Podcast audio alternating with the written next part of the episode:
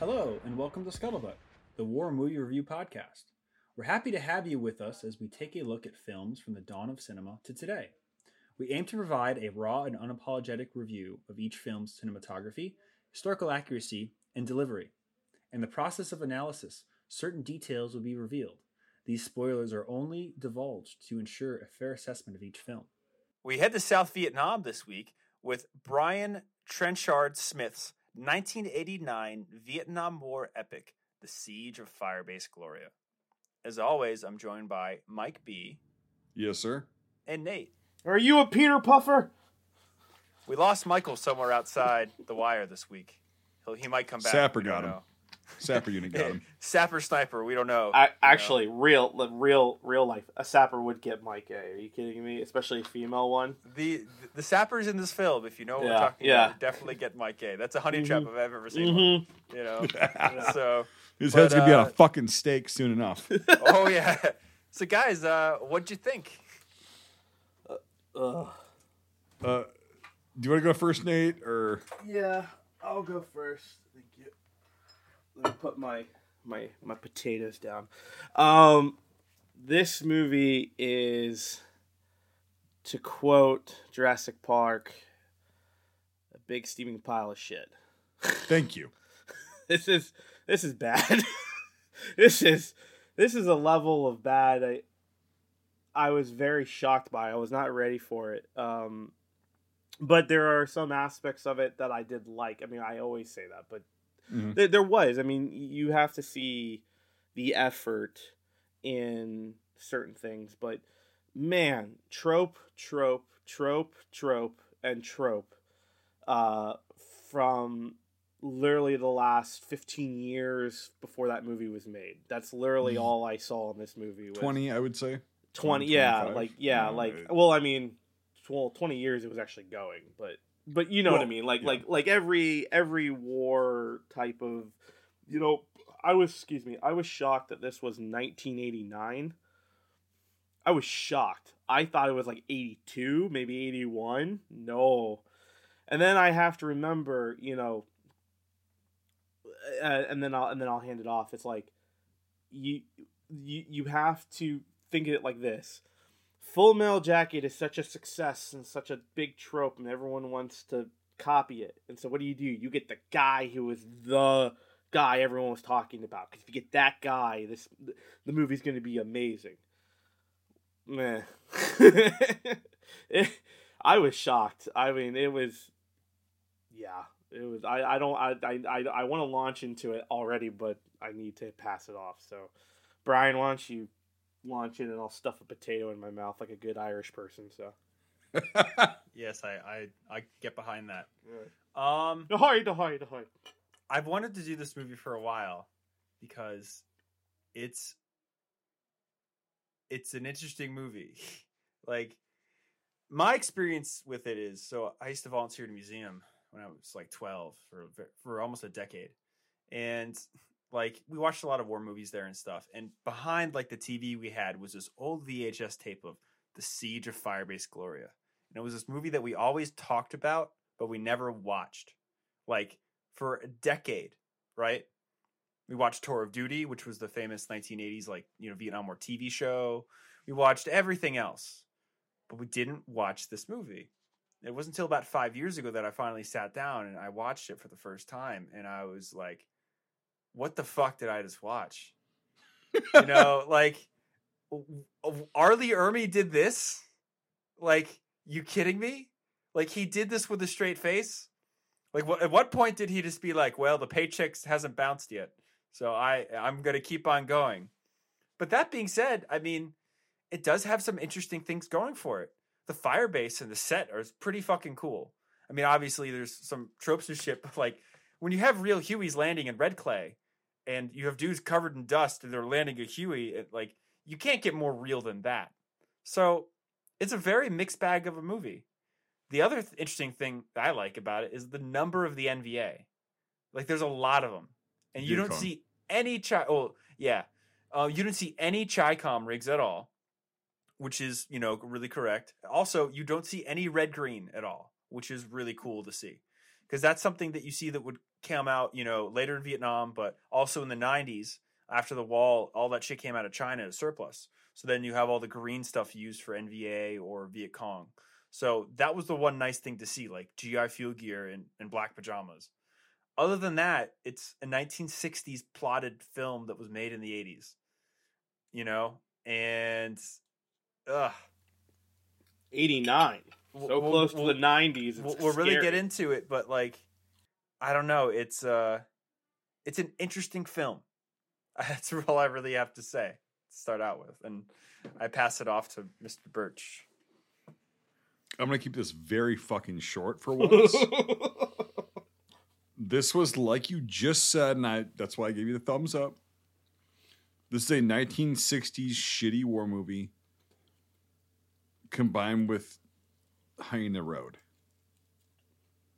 Mm, Oh Mm. no, I'll I'll no. explain it. Well, all right, uh, go ahead, and then I'll rebuttal after you're done. No, no, no, no, no. That that that's my intro. So go ahead and rebut. This movie actually had coverage, unlike that movie. That's the difference. I okay. I'm not saying Hold the on, hold story. on, hold on. I'm not saying on. Pee Wee. No, no, no. I'm, I'm not about the- I- saying I about know what you're saying. Viet Cong, but the coverage is I know what you're miles saying, better. But I don't think it's much more than Hyena Road did, and it's also a 1960s fucking action film. Can well, okay. So to rebuttal that, I think the flailing of the arms and ah and and using a machete as a stabbing weapon and all that other shit that was happening. Well, you could do like, that. well, yeah, but you. It's not like a puncture dagger. It's a fucking blunt ass blade that's sharp on. It's a, a on the gladius. side, right? So you're gonna slash. You're not gonna. You're not gonna. Imp- you can impale him, yes, but you can't like. It's not like you have um like actually like a gladius where it actually was a pun a, a puncturing you know. yeah, I, I, I retract. So so I'm just I Yeah. so Sean will Sean Sean will nut off to that, but Sean, my- Sean's Sean's just gonna be like, Mike, you're a fucking retard. Shut the fuck up. But and You know what I you're want, talking about. And then I want to hand it off to Brian because he's waving his hand. yeah, I know, The, I know, the I know. thing I know. is, is that the waving of the arms and the stuff like that. That I could see that being like it's so bad, so it's like Hyena Road. But at least this has interesting dolly shots, interesting crane shots, interesting coverage of people running through the fields and all, and all that. so do the kind of 60s war films. I, I know that. I'm comparing it to Hyena Road. I'm comparing it to your comment because I will wholeheartedly give this a 10 way before I give Hyena Road a 10. Okay? Like this is this is this was bet I could watch this. I didn't get angry. I was on my phone half the time, but I was not angry. There you go. There so you go. that's the difference. Hyena Road makes me angry. Therefore, fuck that film. Brian. If we're really gonna talk about bombastic shit right off the bat, I've never seen this many severed heads in a non-horror movie. I before. say that. And, and, Like- and and if I see someone who has Happy Halloween, by the way. There's Right. like a fucking at least twenty-five different severed heads, at like at different points of the movie. and if you see someone you knew whose head was severed, would you then punt it as hard as you could out of out of uh, This is out of Miller. frustration? You yeah. see I don't respect him anymore as a corporal. Oh my god. I do not respect them. This is the guy who was on asleep on Mail their Call. job. You know that show that a lot of you saw? Like, oh, I'm R. Lee Ermey in a Jeep, and we're going to talk about radios this week. He was walking around Australia with a severed head. You know? It's- I don't respect this man. Milk call, milk call was awesome. I don't ever want to hear you Well, disrespect that- that. but- No, I'm not disrespecting the show, but I'm just saying that that's the same man. That's the same man, okay? I know. 15 years apart. That's the same man. he murdered his best friend because he asked him to. You know, we're going to talk about K rations this week and why they suck. You He know? also Like- just got shot in the junk. That's a survivable wound. I Oh don't my know god! why. I've been Uh, shot in the dick. Kill me. Kill me. We'll have to do Well, this movie honest, uh, eventually, if but- we're being fair, like I would ask for the same kind of. Kill me. You ever hear prosthetics? You know, The bionic cack. you're a eunuch, Harry. Yeah. You're- Jesus Christ, that- that's amazing. Yes, Brian, you got one. You got one. Uh, that's good. got one. That's good. Yeah. Yeah. That's a short I've Um, ever heard one. No, okay. let's let's really quickly before we get into this whole clusterfuck of this heads? film. Yeah. No, no, no, no. Let's get into the technical shit. The quote unquote tiger stripe that they're oh, wearing. Oh, this is you guys. I'm gonna drink. I'm gonna eat the rest of my food. No, you'll up even know this, Nate. You can. you I can don't and know. drink. I don't know anything No, in Nathan will Vietnam. know. He doesn't know anything about helmets. He's only about camo. So I don't know anything about helmets or camo. So there you Dude, go. the fucking quote unquote tiger stripe. What even the fuck was that? It was some version know. of French lizard knockoff, like No, but it was like, M56 or, at, but in that at, at the time in the eighties, because it's in the jungle fatigue, like this, what I'm wearing. The Yeah. third pattern, it's in the third pattern, or no, the um, first pattern. it cut. was it was shot in Australia. yeah. So I don't know if they had any like camo trials in the '80s in Australia, um, but I've seen that like brown dominant lizard before. That's what I would de- determine it to be. You know, um, it was interesting to say the least. But, but I it don't was know if never, locally as far as I know, it was never adopted by a military. No, That partic- that particular pattern. yeah, Like I know there was brown dominant, like yeah, Portuguese, the French. yeah. Yeah, I get that. But like uh, Well, that I- I- particular sorry, pattern. I, I should say almost like orange dominant. I don't mean like well, no, it was a reddish. It, it- was a reddish like brown. a reddish. Bre- yeah. Okay. Yeah. Yeah, yeah. because yeah. th- the problem is that with camouflages, I mean, Erdl is easy. There's green, brown, and black dominant, you know, or Highland, whatever. You can you can call it what you want. But with other camouflages, it's hard because other people call things different things. Like some people Yeah, call yeah. Angolan uh, lizard like black dominant, while Mhm. or or green dominant. Well, to me, Yep. that's just Angolan, whatever. So yes, just agree on a color scheme. This reddish brown lizard pattern, and it's super tight. It's super Yeah. tight. It's not really tiger stripe. It's like No, I know they were trying to go for tiger stripe. I get that. it's not a bad substitute, but in the, in the sunlight, Uh, you can see, you know, there's worse options out there for the Uh, 1989. but but here's the thing. Well, that, that so that's what I was going to ask. Is like in the '80s, tiger stripe. I know it was privately purchased and like privately uh, contracted during the Vietnam War. Right, very popular. It was cool, and it was like okay, whatever. You kids would wear their parents' tiger stripe shit, you know, out, and it was like a fashion thing. And then it started getting replicated in the '80s, but I don't know what this is. Not a fucking rendition of the tiger stripe variants that were used in Vietnam. I have the entire book on it, and it's like I I can't even picture one that it was close to. No, and so this is- or this is or or, or like or like you know, but the Portuguese, the French. So it's like, what the fuck was this? You know, something like this comes down to like Madagascar and Special Forces Boat Unit Sure. 2. You Yep. know, like that's the thing. It's just, it's interesting because they knew enough in 1989 that in 1968 Erdl was not a thing because the set the prop master could have easily been like, oh well, Erdl's like Woodland, so just get that, which was hard to get in the late 80s, but you could get it if you needed to. You know, Well, and, you can always really send quickly, a guy to a surplus store outside an army base and pick up Really quick. Erdl came out and was issued starting in '67 two LERP units, which Mhm. if they would have worn Erdl in this case because they were a Marine LERP unit, right? Marine Recon LERP unit, Mhm. that would be more believable than the bullshit they were wearing. True. You know what I mean? Yeah. It's like it, not not common. It's focusing Mm-hmm. on the exception. Oh yeah. But if you're gonna do that, that'd be more believable than this bullshit. In Whatever the fuck they were wearing, it wasn't even tiger stripe. It was more of lizard. yeah, You it know what was I a mean? s- strange lizard pattern, but Yeah. I will go as far as to say that I I'm I'm happier that I saw whatever they were wearing than straight like white tag 80s woodland.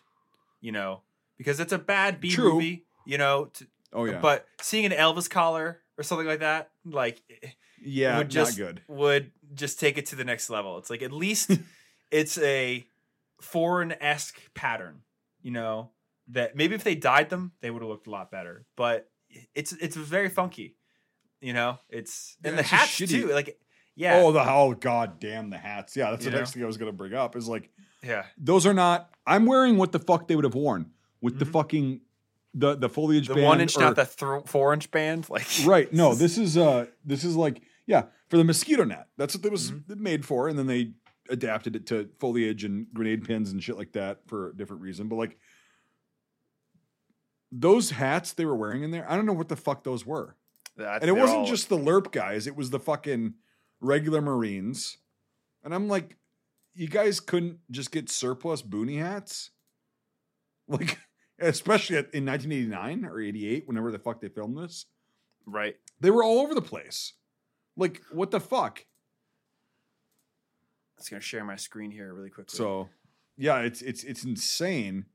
Like the hats, the boonie hats were so fucking dumb. And then you have on the other side, you have like a fucking Tai Chi master Fu Manchu fisherman.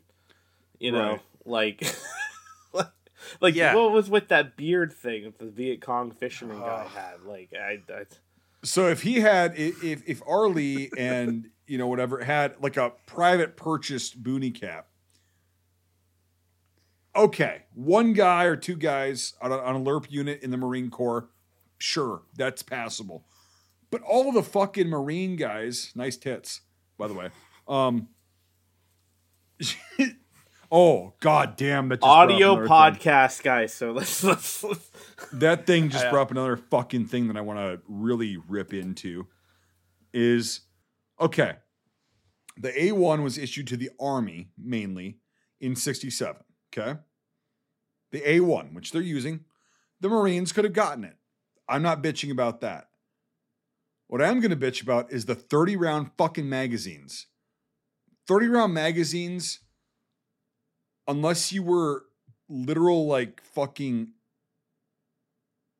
special operations group like fucking in 1971 and you private purchased them from the Sears catalog, which they did, no, you're going to be using 20s.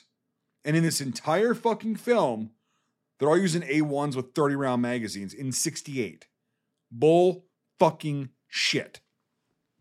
No, the mags are completely wrong.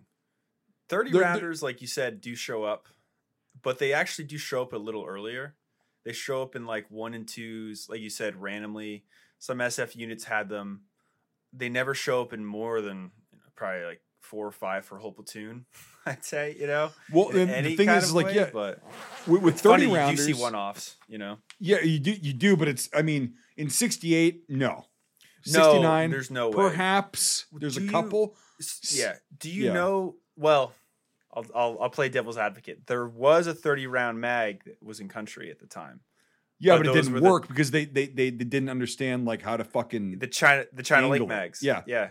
Yeah. The, it the was it was fucking that, terrible. the, the China Lake was where the uh the SEALs were based out of. I forget if it was in Coronado or if it was in Vietnam, but they made a lot of modifications there. Like they call it the China Lake grenade launcher, like Mhm. the, the Chinese yep, thing. yep, yep. but they would take two twenty rounders and they would um, basically solder them together together and make like a very crude almost like m1 carbine-esque m16 Yeah, and it didn't work. and it was really bad and didn't work Yep. but there were attempts you know in 67 66 to try to do that that didn't work and then you do get the 30 rounders that we all know and love bananas but Well, um, also even the, even the early thirty rounders. So like, Mhm. okay, because I've I've got a lot of evidence that um, SOG guys, no matter what branch, would buy them private purchase, right?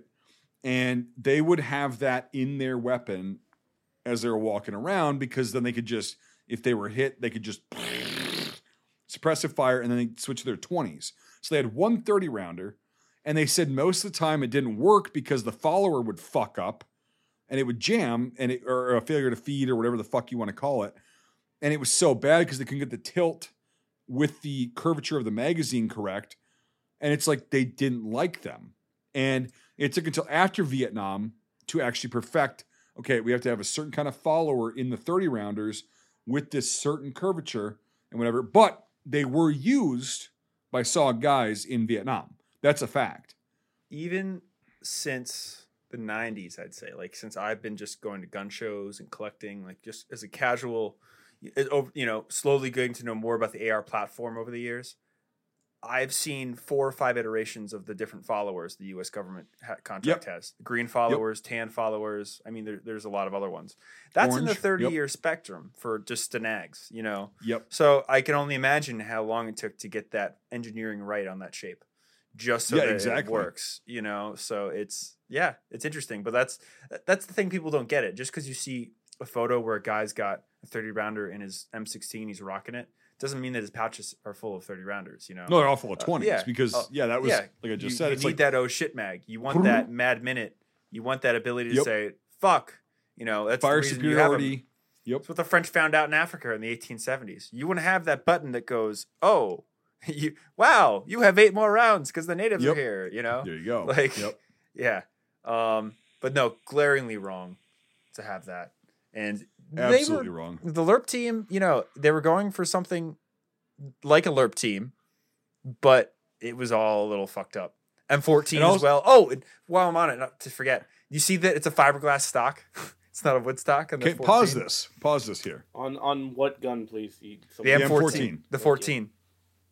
Yep. There's a you, there's a really good shot of it. You can see it when they have the Fu Manchu ambush and Luva better after the whole fucking cave scene.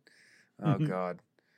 Fucking um but you can see that it's uh it's gray and it's got a cast like knurled pistol grip, whatever it's called, like for the um the checkering. It's got checkering cast. yeah, into check the it. stock. Yeah, yeah, exactly. And also, there's so many, uh, there's so much tactical shit I could go on a rant about. Like they, Oh, they it's made knew- for film. Yeah, exactly. And that's the thing is it's like, it's just so fucking bad. I mean, yeah, so Fu Manchu guy. Okay, so yeah, look, at, look at the stock. Yeah, look at the stock. Nate. yeah. The guy behind him's got a real M21. Like Yep. literally. And yeah, but he's not the hero, so we'll get an IMDb as well. But yeah, look here's the Yeah, it's completely Fucking- fiberglass. It's yep. literally it's like probably a Norinco, you know. Uh, but it is a real 14 because it's got a lock on it for full auto. So Yeah, let's let's hip fire the M60 some more. That's really Oh, effective. so dude, fucking later on that guy, the rifleman, that uh I love the M79 in the film, I'll say that quickly. But well, um they hip fired it though. It's like fucking Christ. I know, but the, this is the only film I've seen with a lot of creative uses for it. Like the fragging scene, that was that was again like interesting, you know. But before uh, I forget it, um, fucking, I've, I haven't seen the M16 hip fire this much since Commando. I Like, was, fucking- oh, it's- thank I was gonna say that actually, But not even say that. Like it's it's it's it's like it's comically bad. It's not just it's yeah. it's worse than well, it's off the bad. shoulder. It's fucking. Well, do you do you want my favorite one was was one arming an M16 while having a machete oh. and stabbing and then slashing and then also hit hip firing with the one M16 one handed. That's and then just dropping the AKs that you have in your hand. Mm-hmm. I Right. mean, like this is a total sack of dog shit. but it's hard not to watch. That's the funny thing. Like it's Oh, It's it's, definitely bad. hard. It's not hard not to watch. Trust It's- me. no, it's it's And, okay, so you see his fucking dust cover, R. Lee Ermey's dust cover. yeah, it's coming off. Yeah. It's not even fucking attached. It's Yeah. like, what the hell are you doing? I I do agree. Yeah, with, it's I- fucked. yeah, it's it's disconnected. It's the Mm-hmm. pin's fucked. the the Viet Cong Navy shows It's it's up, you pushed know, so like- far back. You do you see the pin is like out the back Yeah. of the fucking.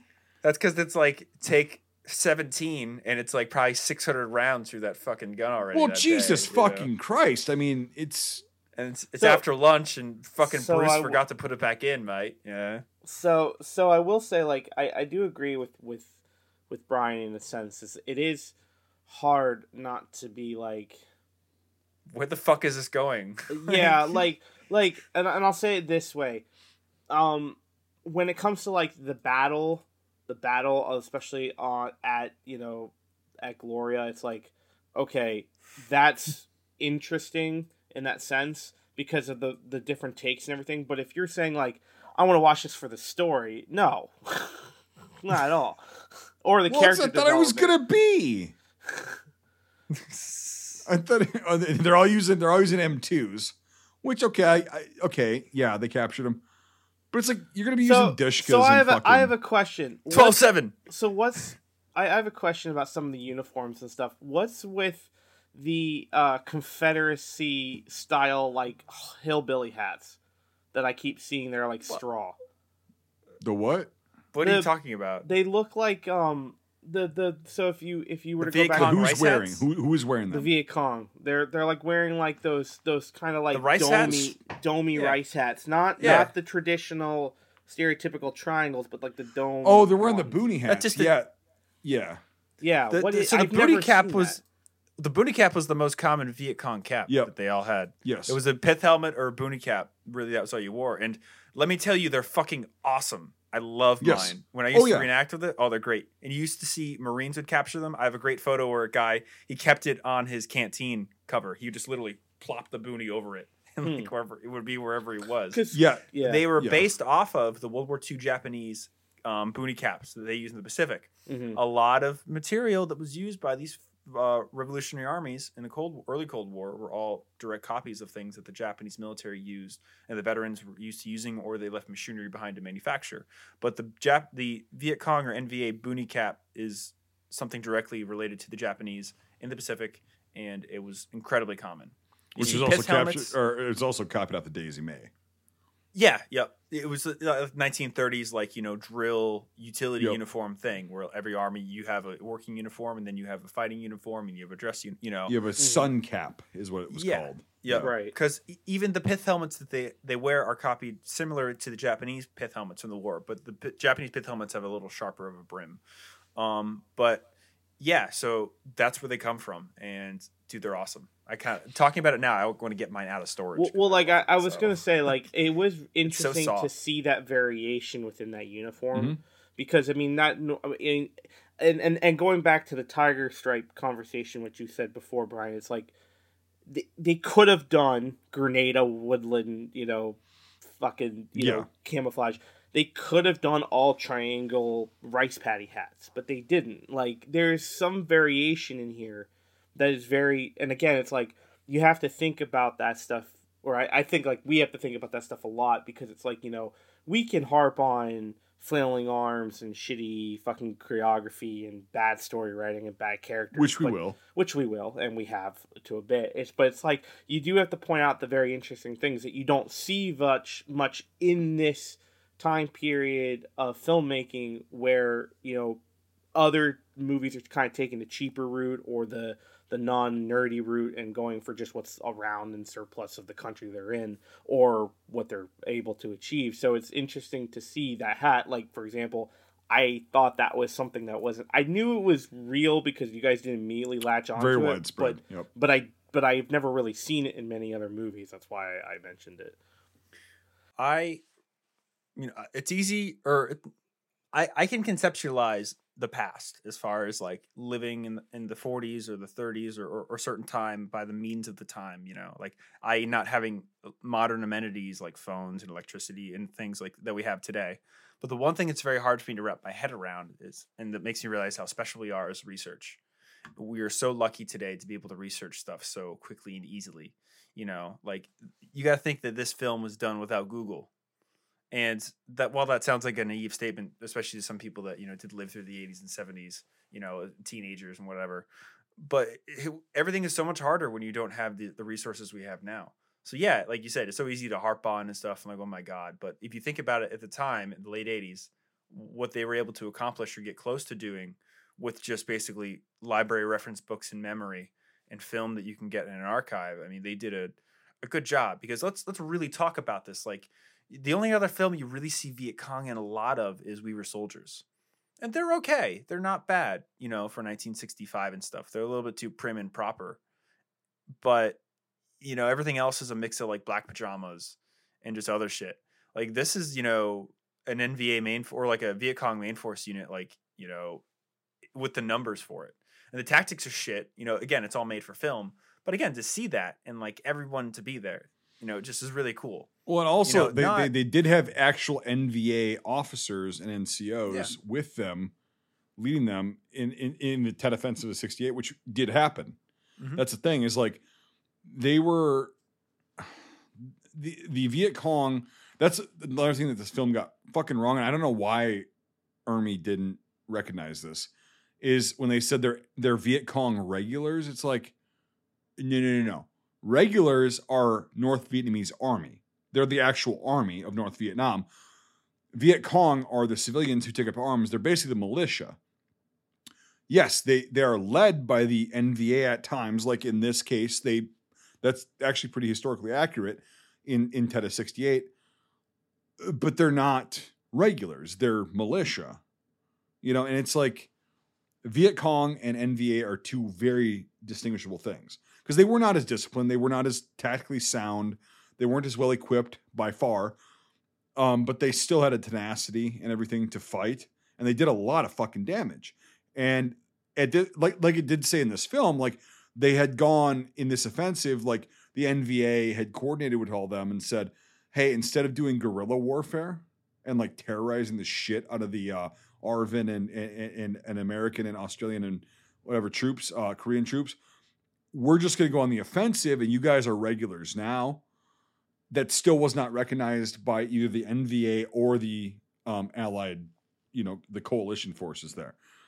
And so they tried their best. They didn't really do what the NVA thought they could do because they were very ill equipped and Ill, uh, not very well trained.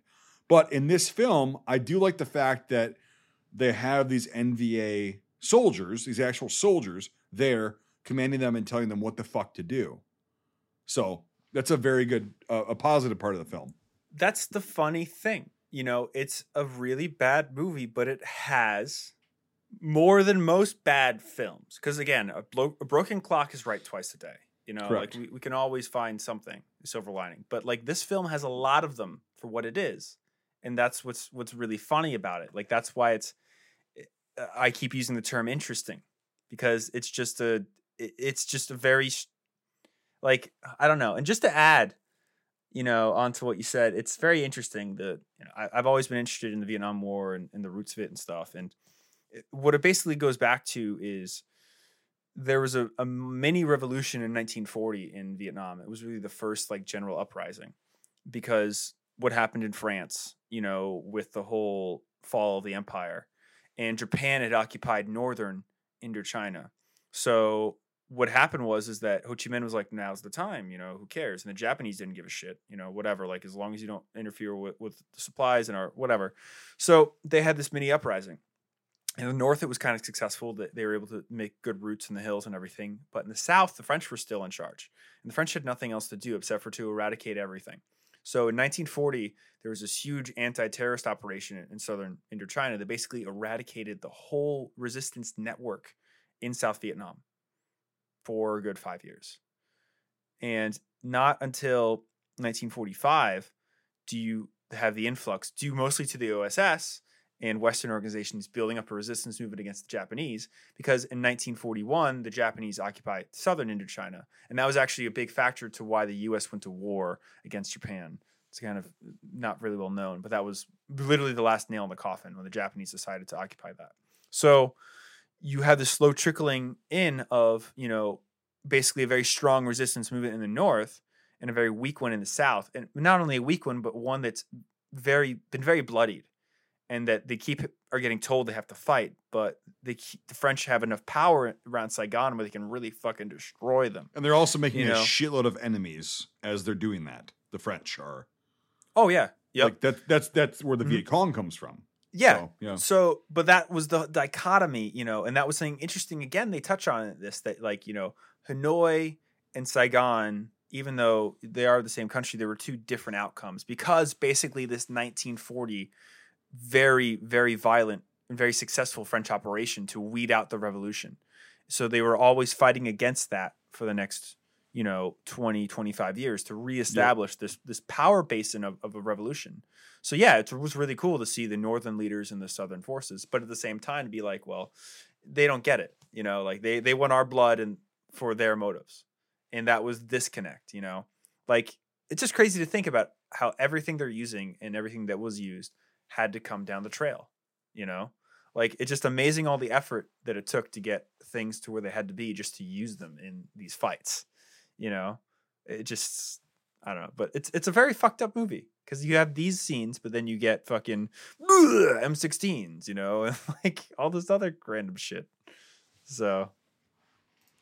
Yeah it's oh it's so cringe at so many points. It's like jesus fucking christ like, it's the commander of the fob?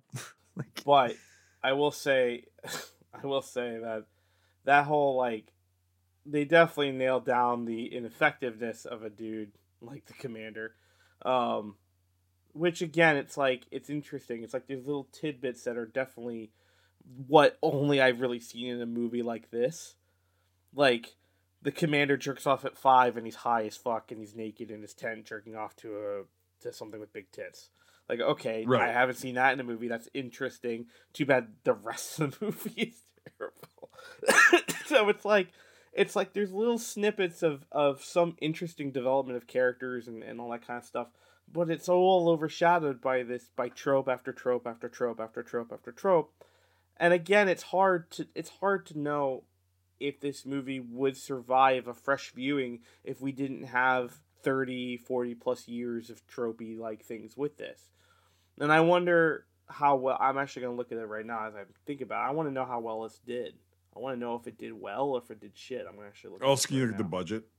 Yeah, I'm gonna look. Yeah, because uh, the last couple movies we've done is Netflix So- oriented, and they don't give a budget. So yeah, I'll look that up right now. This was two years after basically the three big Vietnam movies came out: Platoon, Hamburger Hill. um, Hamburger Hill, and oh, what was the third one? Full Metal Jacket. Yes, yep, yeah, they all came out within a year span. Yep. So you get that trifecta, and then two years later you get this, and this isn't the like the territory of that really bad Sahara, Sahara remake. Um, When also that came like, out Just pause this here, Brian, brother. really quick. Mhm. Pause this. So, gear wise, Ermey should have known this. These guys are both right-handed shooters. Why is there shit where the fucking stock of your rifle goes on your gear? And why d- is I it know- getting shotgun rounds? yeah, the shotgun, and not even that, they're really bad fakes. If you look really closely, yeah, like, they're they're really just bad. badly looking, painted. Yeah. Oh, I- I, yeah. I was It- gonna leave that for whatever because it's not even worth fucking discussing because it's so fucking bad. But you're carrying Well, a we could s- shotgun bandolier as a sergeant And- major, which also, what the fuck? A sergeant major is not gonna be going out on lerp shit usually. That's a fucking high. ra- That's the highest enlisted fucking rank you can be. Did you see his uh fucking M79 belt too? I, I don't know if it's a real one or not. Um, you know they have the the six rounds and three pockets, but he's wearing it around his waist. Try to see if I can get a good shot of it. But the, they didn't have belts; they had bandoliers. Yeah, but he's wearing the bandolier as a belt. Okay. Apparently, the director was influenced by Zulu, which I could see that now. Saying that. Also, the grenades are fucked up. M67s and 68. Nope. Nope. Nope. Nope. Nope. Yeah, you nope, see it right nope. here. You can see the three rounds hanging down. That's not a bandolier. That's a fucking custom made belt. Yeah. That's yeah, a because custom it's made. it's more than because it would be three and then a, a break and then three. Well, it yeah, also looked that's like a a di- that's a bandolier. It would be covered. one. The rounds would be covered. Like, Y- yeah, because that's right. They come in the cells. yeah, no, So- yeah. It's Mhm. also yeah. The M67 grenade. Mhm. No, not fucking happening in 68. I don't care if it's lerp or whatever. That fucking thing didn't wasn't really on the field even with lerp guys or like SOG guys until like 1970, late 70 to 71. And they've got 67s all over this fucking movie. And the 61s that they have don't look anything like 61s. Like the Those- lemon grenades. Those buttons on the the, the tiger stripe almost look British. Well, no, You they're not. So those look uh, locally made. Which okay, on a Mhm. real tiger stripe uniform, yeah, they'd be locally made. They'd be shiny. They'd be a weird color green and whatnot. Yeah. They'd be more disc shaped though. Those are like BDU buttons. Mhm. Um, so that's not that's not a an egregious issue. The issue is a the cut and the fucking pattern of the uniform. Mhm. Like the tiger stripes that were used in Vietnam, uh, for the most part, like ninety nine percent of them were cut in like the old school like fucking um um uh sateen uniform cut. You get the two pockets that are straight, okay?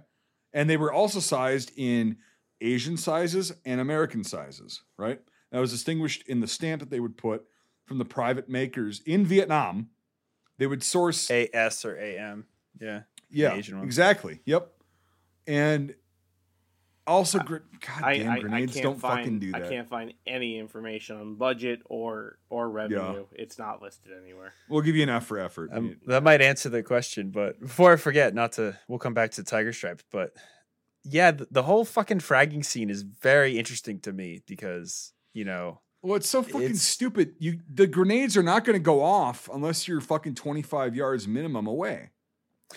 In theory, though, this I could see this working. You know, like and, it's the, and it's- okay, also the sparks and the big fire from a fucking oh, that's 40 different. millimeter? Oh well, you got you got to Yeah. ignore the fact that it's it's it's for fire film. gas cans. Yeah, like I had to turn my brain off for that immediately. Okay, Yeah. I'll turn my I'll turn my brain Yeah. off. We'll But get- just the concept of uh, using an M79 to frag someone, you know, just is interesting. It's it's better than your trope of like, uh, for the pin, fuck you. yeah, but it's called you know, like- fragging for a reason. Well, fragmentation. Uh, yeah, but it, again, it's it's interesting. But here's the thing, Brian, those grenades are not going to work at less than 25 fucking yards. Well, well, yeah, no, certain range. The other thing too, uh, this makes me feel like it's interesting is I wrote a very good memoir where basically this guy later in the war he was at one of these strategic hamlets as a lieutenant, and um, one night they got attacked by a, a wave of M79s, or basically these NVA set up within range with like six M79s and launched two rounds each within a minute. So like all of a sudden they had fucking 12 40 millimeter rounds explode within their compound like in 30 seconds and it was very dangerous very bad so this the m79 is just this weapon that it's if you employ it correctly it could just be very you could put a 40 millimeter right where you need it so it was just Yeah. interesting in, in and that just regard. hip firing it and like So- you know. Also, Oh, if yeah. he would have shot that and it would have gone off the range that he shot it at to the bunker, he would have gotten fu- fucking fragging him, no doubt. They're they're they're small, but they're very fucking powerful, and they throw not just the frag itself, like the rocks and shit around that that would have hit. They would have thrown that shit, and he would have been fucking nailed. So that's totally unrealistic. It's so fucked up. but there are no m203s though so which is good. I mean, that's uh, we'll give him that. There's no two or threes. Yeah, but that pilot's hair takes away everything of that of this fucking movie. Are you kidding me? Um, It doesn't even sit his head. He, he can't even put his helmet on, and he's in like a padded uh, Motel Six helicopter cabin. Slayer, is that you? Yeah. oh god but no, I mean, like, so by '68, like the Tet Offensive. Well, up until this point, I would say this is th- obviously this is the turning point of the Vietnam War for the United States. Up until then, yeah, the hair went to have been out of control, and then people just stopped giving a fuck. I did like the com. I did like the combat photographer though. Like, what the fuck is that? Yeah, are you talking about these hats? he's Or no, all you're talking about the yours. boonie hats. Mm. Yeah, never mind. But uh Yep. so while we're here, because I, I do want to talk about it, sappers. You know, Yep. that whole fucking scene was You're not gonna uh, fucking see him. Yeah, That's Mike. Yeah, Mike A. Mike A. really shouldn't have called them over. I don't know why he did that. Yeah, well, you Yeah. know. Wait, I think it's right here. Yeah, they got the World War II fucking radio they're they're using for Vietnam. yeah, the walkie-talkie. Yeah, this sequence is just or the handy-talkie rather. So I do have a, v- a really interesting Vietnam War like um, book that talks about booby traps, and it's a it's a Vietnam War era made like 1967 made pamphlet talking about different booby traps that have been encountered. And there's some really crazy ones like um, anti helicopter booby traps for landing zones and shit, like stuff you could you'd never imagine. One of them actually is though a suicide bomber girl that they say is wired up to a coke bottle she tries to sell you. And it's like, ugh. Well, So- didn't, didn't, didn't, didn't Ram- it, the hip firing, the hip firing is what's ridiculous. It's it's dude, But it's not didn't- even fucking hip firing. but you, It's- but you know, but you know, like like Rambo even comments on that. uh, just to pull it to another movie of the era, like even Rambo talks about booby traps and you know, uh, shoe boxes, and this buddy opens up a shoe box and explodes and blows off his legs, and it was a kid doing that. Like, you know, it's yeah, well that that shit did happen. Oh yeah, It's just sure. it's just like um today, like people in the Middle East will do that shit. oh yeah. Okay, as far as the hip firing, I'm gonna correct you, Nate. Yeah, this is shoulder fire, right? This is hip fire. this is retarded fire. no, Also- that's no, no, that's that's Gloria fire. That's what that is. I've never You- seen you- a gun do this though. I've never seen a fucking recoil hit anything. forty Oh, five yeah, degrees so up in the air on a It's so pivot. fucking like shitty. like I'll see I'll see if I can put this on the pod muted in like a corner somewhere where hopefully the thing won't pick it up. But I'll try to put it in the. Thing, It's so retarded. I mean, it's just like I just, there's, there's no way he could have hit those broads. There's one fr- oh, there's one frame where you could clearly see their dummies that had just well, rice well, hats no on. shit, Brian. No, they really blew them up. No, I know, but it's it's funny because it's like it's long enough where you can just be like, oh my god, like you know, no CGI, which obviously there wouldn't be any, but it's just listen. I, I think everybody that sat down and watched this movie in the '80s or now doesn't expect this scene. You know, like it's just so out there. So hopefully Mike B didn't just completely unplug his computer Uh oh. because he just dropped. Why don't you pause that for a second? Let me ask him what's going on.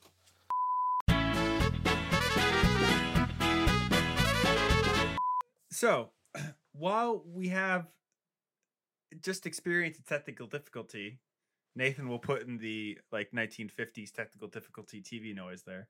Um, we're going to introduce a new segment that we'll be doing in the podcast now. And uh, it's kind of something to engage with you guys and just kind of, you know, talk about cool movie history at the same time. And uh, it's called Sticker Trivia. So every week or until the question is answered, we will be asking a trivia question about a certain war film. And whoever answers the question first, messaging us on our Instagram or Facebook, they will receive a limited edition special Stuka Time Scuttlebutt sticker that is basically our logo over a uh, Japanese rising sun background. So it's just a cool way to kind of test your guys' knowledge and, uh, you know, talk about war movies. It's holographic for you Pokemon nerds. So there you go. Yeah, we'll be. I'll be putting a post up about this on our pages uh, today. Um, but yeah, so kind of an interesting thing. So that being said, the first question for our sticker trivia is: What World War II movie had to halt production due to the Soviet invasion of Czechoslovakia in 1968? So that's the first question, and like I said if whoever messages Instagram or Facebook first with the correct answer will receive a really awesome sticker. So And it's not. And don't respond to in the comments of, "Oh, you have won a special thing. Please send me all your social security numbers." if you win five of these stickers, then you will get a pornographic photo of Mike B. You, why would you? Why would no, you no, deter not, people no, from no. This entering is not. the No, competition? not put this in the box. Nate puts his headphones on. Fucking. Uh, You don't like anus parasites? so, uh, so that's where Well, I'm I- cutting in. Is you don't like anus parasites? That's where I'm cutting back into that. well, you know that. I I told Nate that one crazy story I have. No, from the taking memoir. it off again. No, Oh. no, no. We No, got. let- let's, let's- get let's back hear to it. the film. Brian, No, Brian, get let's hear it. back to Let's the hear it. fi- Let's uh, hear it. Come on, man. And then, then we'll go back to the film. I promise we'll be fine. Okay, so I have to get I- back into this the is a groove. story I'm not allowed to tell, uh, or at least Nathan doesn't want to hear again. So you know, Big long ass Uh, bleep when we- you talk. That's fine. we recently did. Uh, I know where you were at the story because I heard I saw Mike Retch, and I'm gonna put this at the end of the podcast because this is where we're coming back in to talk about the rest of the fucking movie. Because if you don't want to retch like Mike B, I'm giving you a warning. This will be at the end of the podcast. So, if did I get the- did I get you at- back in the groove there, buddy? after after after after Brian, please share, like, and subscribe, and and all that kind of stuff. You're gonna hear about a tapeworm coming out of someone's butt. So there you go. So just warning. It reminds me of that episode of House, and that's what always freaks me out. Uh, That's where I've, I've cut back in at this point. But that is, there's your warning. Great Men Cry Too by Daniel Darnell. It's a really good memoir. Yeah. I'd cry too. Don't worry. That that yeah, no way. I could yep. I can even read the it's in the epilogue. It's right no, here. st- no, no, no, no, no, no. Let's get back to the fucking movie. It's it's just, it's horribly disgusting. But again, it really makes you think like you're not going to hear about a 101st veteran that dealt with that shit. You know, you're not going to hear about a 29er that dealt with that shit. Well, you, you're going to hear about a tapeworms fucking. Wisconsin fucking National Guard guy that was a Buna that dealt with that shit. Like it's just it just fighting in the Pacific was just its Yeah, own Pacific is hell. It just it, it, you can't comprehend. There's a theoretical thing. Like I was at a reenactment a while back, and um, they're like, So theoretically, man, if you could go back and pick the ETO or the PTO, what would you pick? And I'm like ETO, definitely, hundred percent. ETO, hundred percent. ETO. 100%. 100%. You guys ETO. are stupid. Uh, the ice cream front, fucking training troops stateside. Fucking, you know, as my grandfather said, if you wore a uniform, you served. So it's like, Well, you know, the world needs ditch diggers too. well, I shoveled shit, Louisiana. hey, away she goes. I guess to tie it back to the movie, um, right, not to yeah, go let's too get back much into into it. Did Vietnam had to deal with the same amount of parasites and disease? Yes. Yep. Same Oh, thing. absolutely. Right? oh, I got a story about that too. no, I don't want no fucking But, you know, the leech- the- I guts think I- coming out of your butt. actually. Wait, haven't haven't I told the leech story on here? Uh, is there the one that like latched up his pee hole or something like that? Yeah, latched up the guy's dick. Yeah, yeah, yeah. I think you have. Yeah, Yeah, or Yeah, it was yeah. a lot of editing sessions. But no, went there- guy's there was- ripping there his was- pants. So in Vietnam, it's it's Southeast Asia, and it's fucking brutal as far as like the environment. Everything there wants to kill you, and like um, from the memoirs that I've actually read about Vietnam is, and the guys that I've talked to that corroborate this, there was these little green fucking um, uh, snakes. I don't know what the fuck they call them, but there were these, these little green snakes. They were like four or five inches long. If they bit you, you're fucked. Hmm. There's Oh, two step. Oh, the two-step- uh, There was there. I think there was eleven or twelve different snakes could kill you. I remember the two step was the, one of the famous ones.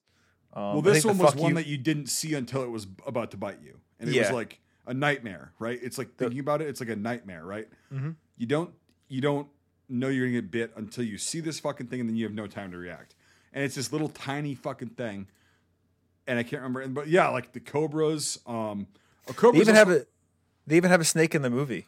When he's in the cave, he fucking machetes it, it well, to that- well, that's that's a boa. That's just a movie. Movie. Yeah, Oh, I know, but still, like yeah. it's it's interesting that you know they put a snake in the film. When he hacks you the fucking head off, and like, yeah, Yeah. re- I would too. It's it's fucking yeah. Don't want to deal with that. Um, I found, That old cave scene, like, okay, flare in the cave. I was just gonna say, I was Oh, just gonna yeah. say, who in the whole chicken fried fuck would take a fucking flare in there from the fucking mouth of the cave? because it looks there. cool because Predator did it. You know? There we go. There we go. That's Action what it is. hero. It's funny Wow. because like I know it's it's October and you know it's spooky season and everything, and I, I didn't want to do horror films all the time, but like parts of this movie I was watching, like the cave scene, and I'm just like, this, is this like a bad horror movie? You know, like fucking, I'm getting the same jump scares Like, about how yeah. bad these movies are, like the one we watched in the beginning of the month, fucking uh, Blood and Gold and everything. It's like, Oh god. you know? Yeah. Um, there's a couple of green snakes uh, in Vietnam. Mike, just to answer your question, there was the green snake Von Jen, and then the red-tailed red snakes, and the red, the whole body is green, but the tail is like orange red. Yeah, I don't remember like, but I remember Yeah. a lot of vets have told me that they're like, when we were on patrol, if we saw them, it's over, and we were so fucking scared of them, and because they had to sleep out in the jungle, like they had to sleep out just on the ground, and they got used to them, and there were like they said cobras didn't bother us as much because they would give you notice. It, it, it might be the red-tailed red snakes because um, they live in main, mainly in the mountainous areas in northern west northwestern Vietnam. So Yeah, so the Marines, yeah. Highlands. Yeah, yeah, Yeah. the Highlands. Yep, and so the Marines have been there. The Fifth ID for a short time was there. Um, but yeah, they said it was like it was so scary because they just. You're- oh, you're- God, I hate this fucking. It's not even hip shooting. It's you're living in a killing engine. You know, we're in Werner Herzog. oh, you're in a says it very jungle. Well, Everything, everything in there is killing engine. killing everything.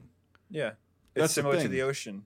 Yep. You know, it's a massive killing engine, and it's it's an ecosystem that's beautiful in a way. You know, it's like life Yes. comes from the top and slowly deteriorates in the bottom, And and, then you humans are in the are- garbage pit. Yeah, humans You know? are something that's not supposed to be there. Yep. And mm-hmm.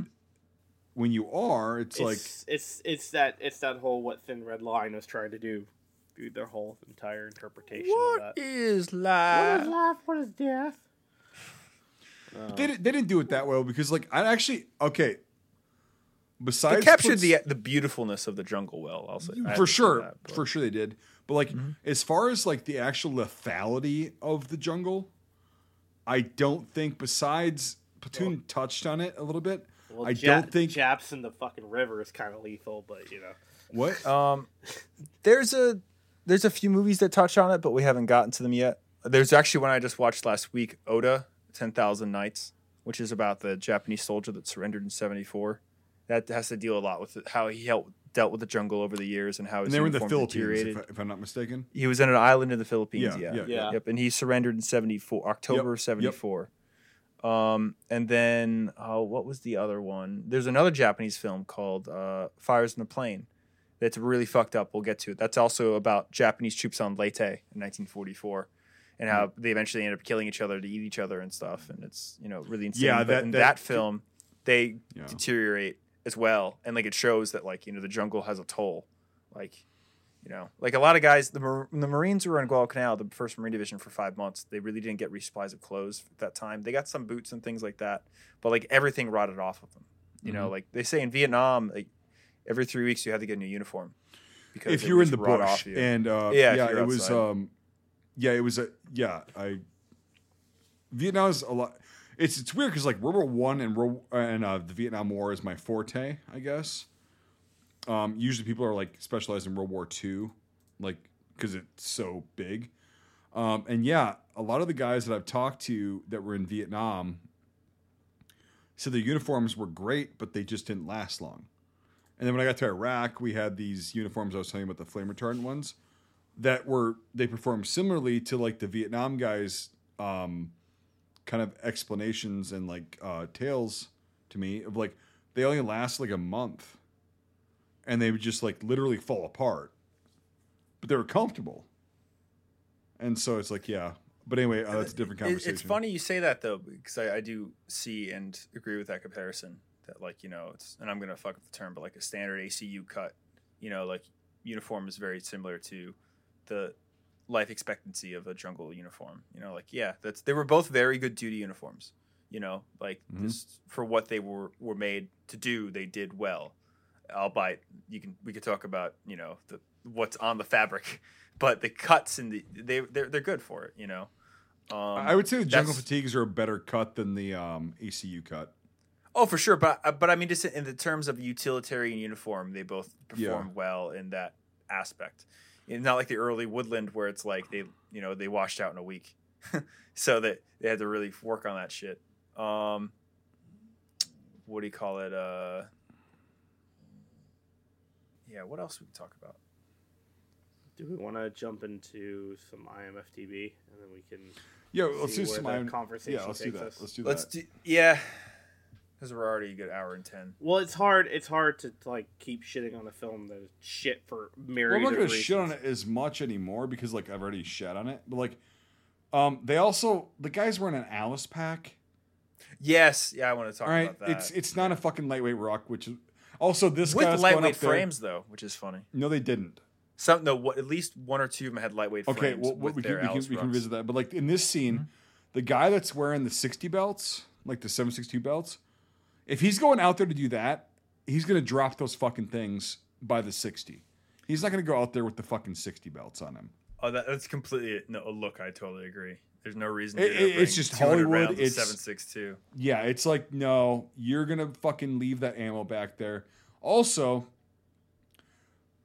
I know you said earlier a lot of these VC wouldn't have had Chinese fucking rigs and everything like that, the olive olive green ones.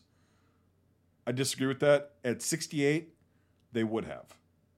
Um, they this is these guys are equipped very well for 65, 66, and early 67 for Viet Cong. By 68 they would have definitely had chest rigs sks and ak-47 or type 56 in this case uh, chest rigs. They would have had a lot of gi gear mixed in there. Absolutely. You're 100% correct i think that they fucking shit the bed on this one because also this guy's wearing his fucking his, his, his hat Well, he's just off the set of Predator. You know. i know i know i know That- the look I they're get it. Pushing too many Just to- pencils. just to comment on it though Yeah. i disagree because there- just like on the the for the American experience, for the Viet Cong experience, or for the Vietnamese experience, the Vietnam War is separated into two parts. In lieu of a better term, 65 to 68 and 68 to 73. Those are your two Vietnams. Your 65 to 68 is your traditional, you know, we're going to war, green, you know, fatigues, like we're going to fight. And then 68 to 73 slowly gets more crazy and chaos and turns into fucking long hair and urdles and just, you know, Oh, just I'm, I'm talking about I'm talking about the Vietnamese forces. No, no, I know that, but that's on the American perspective, and the, Okay, NVA okay. and the the Viet Cong perspective is sixty-five to sixty-eight. You have slow incursion of divisions coming from the north, and then you have this very big Viet Cong population in the south that mostly has modern weapons that are coming from the north, but they have gear that's been lying around. If you look at a lot of the photos, they'll have American pistol belts with two or three AK mags stuck into them I have looked you at a lot don't of see the Chi-Coms that show up until after basically Tet happens and the Viet Cong is wiped off the face of the earth. And then they have to rebuild the whole organization. So here's why I disagree with that is because up. they knew that this offensive was going to happen beforehand in '67, right? And Well, this is it was the third third or fourth general uprising because there was one in 65 and one in 66 that were small because Tet was just Tet's known because it was so successful. Tet you of '68, there was a there was a Tet of '69. There Yeah. was a yeah, I know the- that. Just the general uprising, we should say, is the better term because So, it just, but this one- happened. Yeah. They they wanted this to be the big one, quote unquote, right? And in '67 they started um because I, I know guys that were there in '67 and they have pictures of them in '67 with Viet Cong troops um, who were wearing the black pajamas and had Type 56 rigs on their chest or SKS rigs, uh, AK or SKS rigs, because they're both the same year. Um, they had them. They had the grenade pouches with grenades, the Type 56 grenade, um, all that stuff in '67. And they're like, where are they getting all this shit? What was the Ho Chi Minh Trail? Why are they getting all this shit? And they couldn't figure it out. And then in Tet of '68, they were like, "Oh, this is why." Is because there was this massive offensive, um, and and they were still wearing like in this in this scene, they were still wearing M1 belts. That's a French one, but uh, we won't talk about that. And then these packs. What the fuck are these packs? Do you know you don't know what they are? I don't know, what, they, are. Nope. Oh, uh, oh, well, let's hold that for a second because you're gonna laugh because you, when you know what they are, that's really funny. But just to get in touch on it, I don't know. I still disagree when you look at photos, but I'll rephrase what my Well, question. we're, we're what within my- a year. Of, we're within a year, I'll- so I'll it's not that bad. Yeah. What I was saying, yep. The grenade pouches r- really were always there from the beginning. The SKS bandoliers or, or whatever, you see those a lot earlier and good numbers in 67 and stuff, but specifically the three cell Chi-Com AK pouches. Four cell. There's a lag period. Or no, they were three. I'm sorry. the la- right, there's you're a right. lag period between when the AKs show up and when you see them being used. And the, the, the best example of that I can really say for just for te- if we want to nail down January, February of 68, Yeah, yeah. is all the dead Viet Cong in Hue or the mainland guys. Like there's not a lot of Chi-Com rigs. It's all AKs with mags stuck into shit. And uh, a lot of them didn't wear kit and stuff, but again, the field gear they brought with them, they didn't bring a lot of those vests. It's really after 68 where they they they get very close Agreed. getting all their objectives and then there there's a very there's a 6 to 9 month lag period in the fighting season where they just rebuild. I And then agree. 69 comes Yeah. around, it's a different war. It's a lot more machine it's guns. It's, definitely a lot different. more. Yeah. Yeah, Yep. you know. But it's But a no, funny I, period. I, I, I would just, know? I would just, you know, say that we're within about nine months of our research and The- everything. the and it's so- regiment that yeah. had all the AK pouches went just to the north to Quezon, but the one that went to Gloria didn't get equipped with those pouches, and that's why we don't. You know what I mean? That's the No, stupid no, semantics ex- we're down. Well, to that's exactly that you it. have Like for '68. that's that's what I'm saying is Yeah. like they started to be issued them in Mm-hmm. mid to late '67. It's just it's just like our shit, right? yeah. Like I said, the M67 frag grenade was not there until 60, late 68, 69 mostly, and 70 you start seeing them.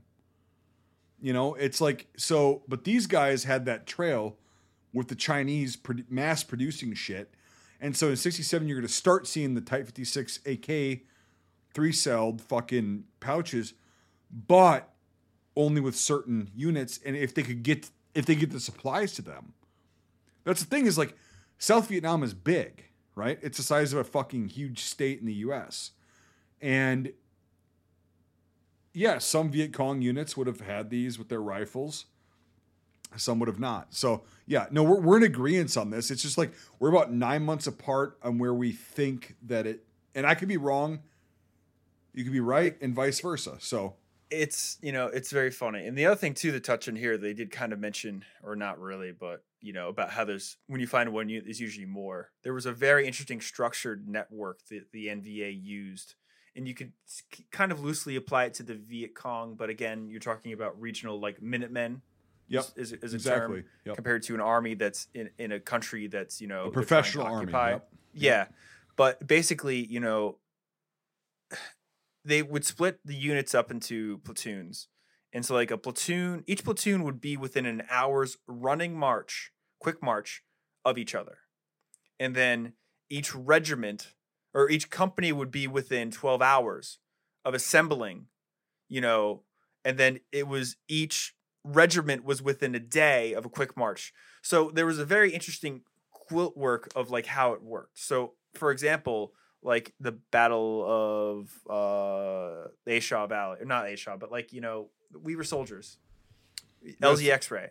You shot Valley. slowly get the longer you're there, the more enemy you have because of the structure. Because Oh, okay, no, no, no. one uh, day, Ia Drang Valley. Let's run. Yeah. So you get one day, 24 hours into the fight, you double the enemy you're fighting. Two days in, double the enemy because that's how their tactics worked, you know? So Mm-hmm. it's this interesting structure of like, okay, everybody is within a few hours of reacting to a certain type of situation, you know? Yeah, and that's how they that's that's how they were fighting the uh, the French and the Japanese and the Chinese before that, and it's like it, it adapted. And the one thing they couldn't adapt to was we had superior artillery and air support, and that was the, they were all about infantry tactics, and they were really fucking good at it, excellent at it.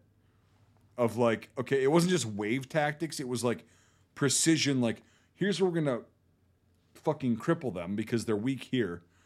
And it was like good. And then all of a sudden the Americans come and they're like, oh, we have artillery and helicopters. Okay, well, how do how do we face that? And yeah, and so and and even the Viet Cong knew this too. Because again, they were being advised by NVA regulars, right? It's like it's like in, in our revolution, right? We were being advised by actual officers that had fought with the British Army. Yep. Prussians and Yep. you know Frenchmen and friend, exactly. And uh, it doesn't mean you're professional, but it means you're effective. And um, yeah, that's how the Viet Cong operated, and they were fucking devastating. And then well, very formidable. really quick at the end of this film the guy said the viet cong is over. Oh also this scene fuck this. There's no remote fucking claymores. That's not how a claymore fucking works. You also You you, also notice they had it faced the wrong way. oh my god. Front towards enemy. Yeah. it's like what are you doing? This whole scene was so fucking retarded Um, my god do we want to? Lo- So we- before yeah. so before we get Yeah. into it, ready? Because because it will be on IMFDB, the Claymore, so we can talk about that. and I, well, I can also literally talk about Viet Cong tactics for like three hours because it's very fascinating. It's very, again, you know, the what you get from people that were there that fought them is not what the truth of what happened. Like, you know, it, it's just it's when you talk about the facts, it's really interesting. But um the backpacks, you know what they are? You're gonna get me mad in the film or in reality in the film. okay Ready? They're not Pavin pa- uh, three cell packs or Tricom bricks. they look like fucking 28 packs that are bastardized somehow you know how? I don't know how. Like they got some extra straps on the outside and they got the meat can pouch off. Just you nailed it. All they did was they took the meat can pouch off a 28 pack. But there's extra straps on them. Those are the straps for the meat can pouch. They go usually No, no, but they're on the bottom. but- they're on the bottom. They're not they're not up Yeah. top. Like no, th- they're there because there's no weight in the pack. Everything's lower than it should be. No, oh, they Je- yeah, he's right. fucking Ah. Yep, he's right. see. Look, there's a shovel, and then here's your slits, Yeah, I know. Okay. and then everything is, is they're 28 packs without the meat can pouch. That's what I thought. And I was like, I, am I losing my fucking mind? Nope, you weren't. Okay. That's exactly what they are. Yeah. Isn't it funny? I will say, for someone with no budget, for the 1980s, for a khaki kind of pack, it's not the and not the worst thing to do. Like it did throw me for a loop until I realized, like, wait a minute, because there's Oh, the Sapper 10. chicks. That's a 10. And the, the, the, one in front of the medic chick, that's a Yeah. 10. the Sapper chicks are fucking. They have meat can pouches by themselves that they're like, you know, when they're waving and stuff. yep, yep. So that's yep, what they yep. did. So Oh, fuck. again, Yeah. It- it's, you see, I told you yeah. to get mad. Yeah. So no, I'm not mad. I'm just like, I'm glad I while it's not right, it's ingenious. I have to give it to So, them. Like, okay, the Viet Cong. very good idea. would not have had 28 packs.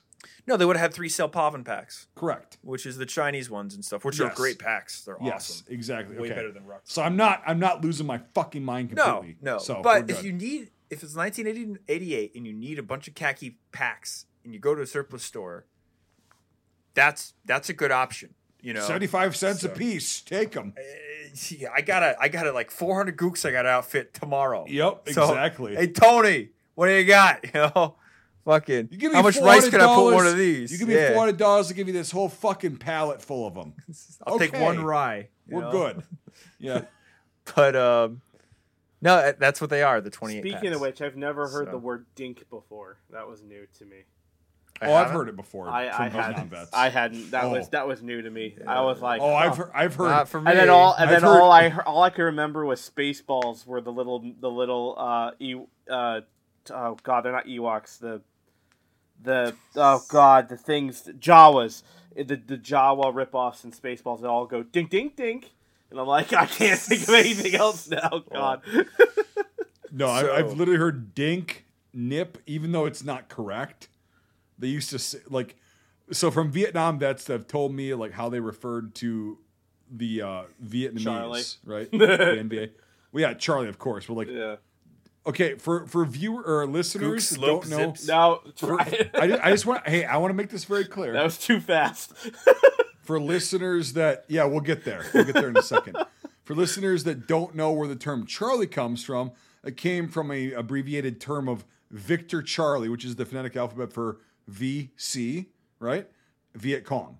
And so they just started calling him charlie. And it was a short thing and that became a nickname very early on.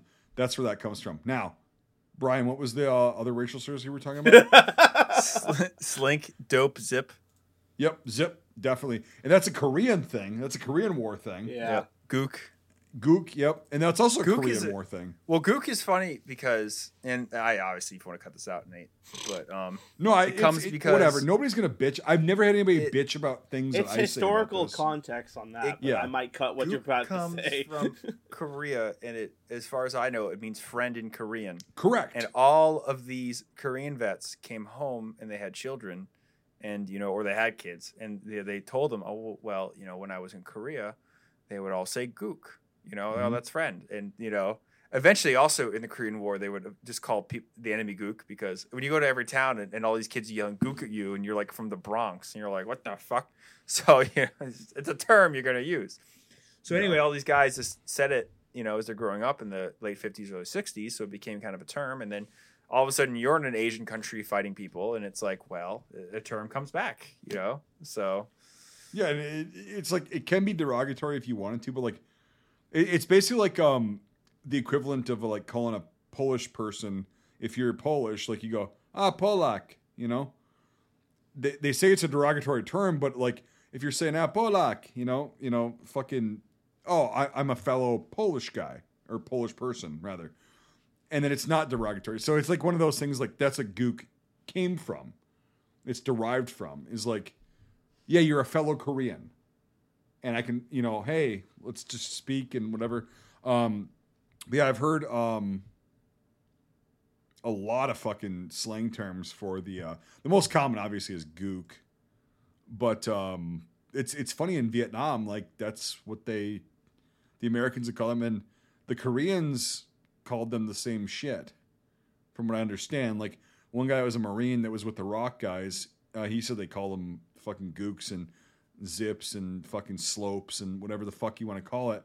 But that that's just what they would call them. I wonder if there's anybody listening from Vietnam, if you had ancestors fighting for the Viet Cong or NVA, um, and they ever told you what they would call the Americans. That's what I was about to ask. There you, was a you knew- term. you I can't remember it off. term, yeah. uh, Yeah, I, I just I, if you're listening in the comments, please um, post on the comments because I'm actually curious because most of the guys that I know who were in Vietnam in the Vietnam War don't know what the Vietnamese would call like the Vietnamese soldiers would call American or Australian or you know ROK guys. Like, was there any like slang terms that would now be considered you know racial slurs? But like they would just refer to them as. So that's a very curious thing. My favorite, um, there's a whole list of it. I got to find it again. But when we used to do Australian SAS for Vietnam, there's a really awesome glossary of Australian slang terms from the Vietnam War. And the one I always never forgot was wanking spanner is your right hand. So, I might was your wanking spanner? You know? So, good old Aussie fashion. I, I'm So- now. Now I want to give. uh I want to give Danger Close a zero out of ten because they didn't use Wank Spanner in their. well, dialogue. there is Waking when we do um, Odd Angry Shot, they use all that shit. So That is Well, that we- is a movie that people have been hounding us for. I know we'll Yeah. get to it. It's a very good movie. It's also an ASASR movie. Waking too. It's basically like the equivalent of like what we what I was told like in basic and shit is like your dick beater. Yep. mhm. You know, it's like you I don't want your na- nasty little fucking dick beaters anywhere around my fucking area. Get the fuck away Drop from your me. cocks and grab your socks. So do we want to start on uh, now, Yep. now that we've educated everyone to time. be, to, to use Vietnam Vietnam slang? We should. In all honesty though, Nate, like you can put that on there like nobody's gonna give no, a shit. I'm, I'm probably gonna keep So- some of it on there. but it is like it, no, it, it's it's literally historical it context. is. No, no, like- no, no. It, it is. I mean, like it's. And I also do want to know if there was any Vietnamese. No, no, no. so like- do I. No, so slang no, so do. I. So- I. I really do because I, I, I, I read There is there is one, one, I just don't and I can't remember it. what Yeah. it is. Yeah, Brian. Br- Yeah, I can't. Yeah, Yeah, I I, I, know. remember I remember it from either a movie or a something I read or the countless like Vietnam Yeah. like YouTube rabbit holes you go down you go down in. I'll I look through some of the memoirs I have. Some of the funny things that you do find when you read like about you know American soldiers fighting, like from an perspective. Like for example, the Japanese said that American Marines smell like goats. Yeah, and because Yeah. every soldiers have smells, you Yeah. know. And for example, the, they said the Japanese smell like chrysanthemum because they would use chrysanthemum a lot, like you know, perfumes just to try to clean themselves in the field. But it's kind of a funny thing. So whenever if you're if you're a goat farmer or something, although you got a bunch of Marines around you, you right. know, I well, I, I was gonna say that first thing came to my mind was goat fucker, but I wasn't too sure what. But but you know, Yeah. but the thing is, is that you know we've also talked about how with the Korean War stuff, how the Chinese smell like garlic.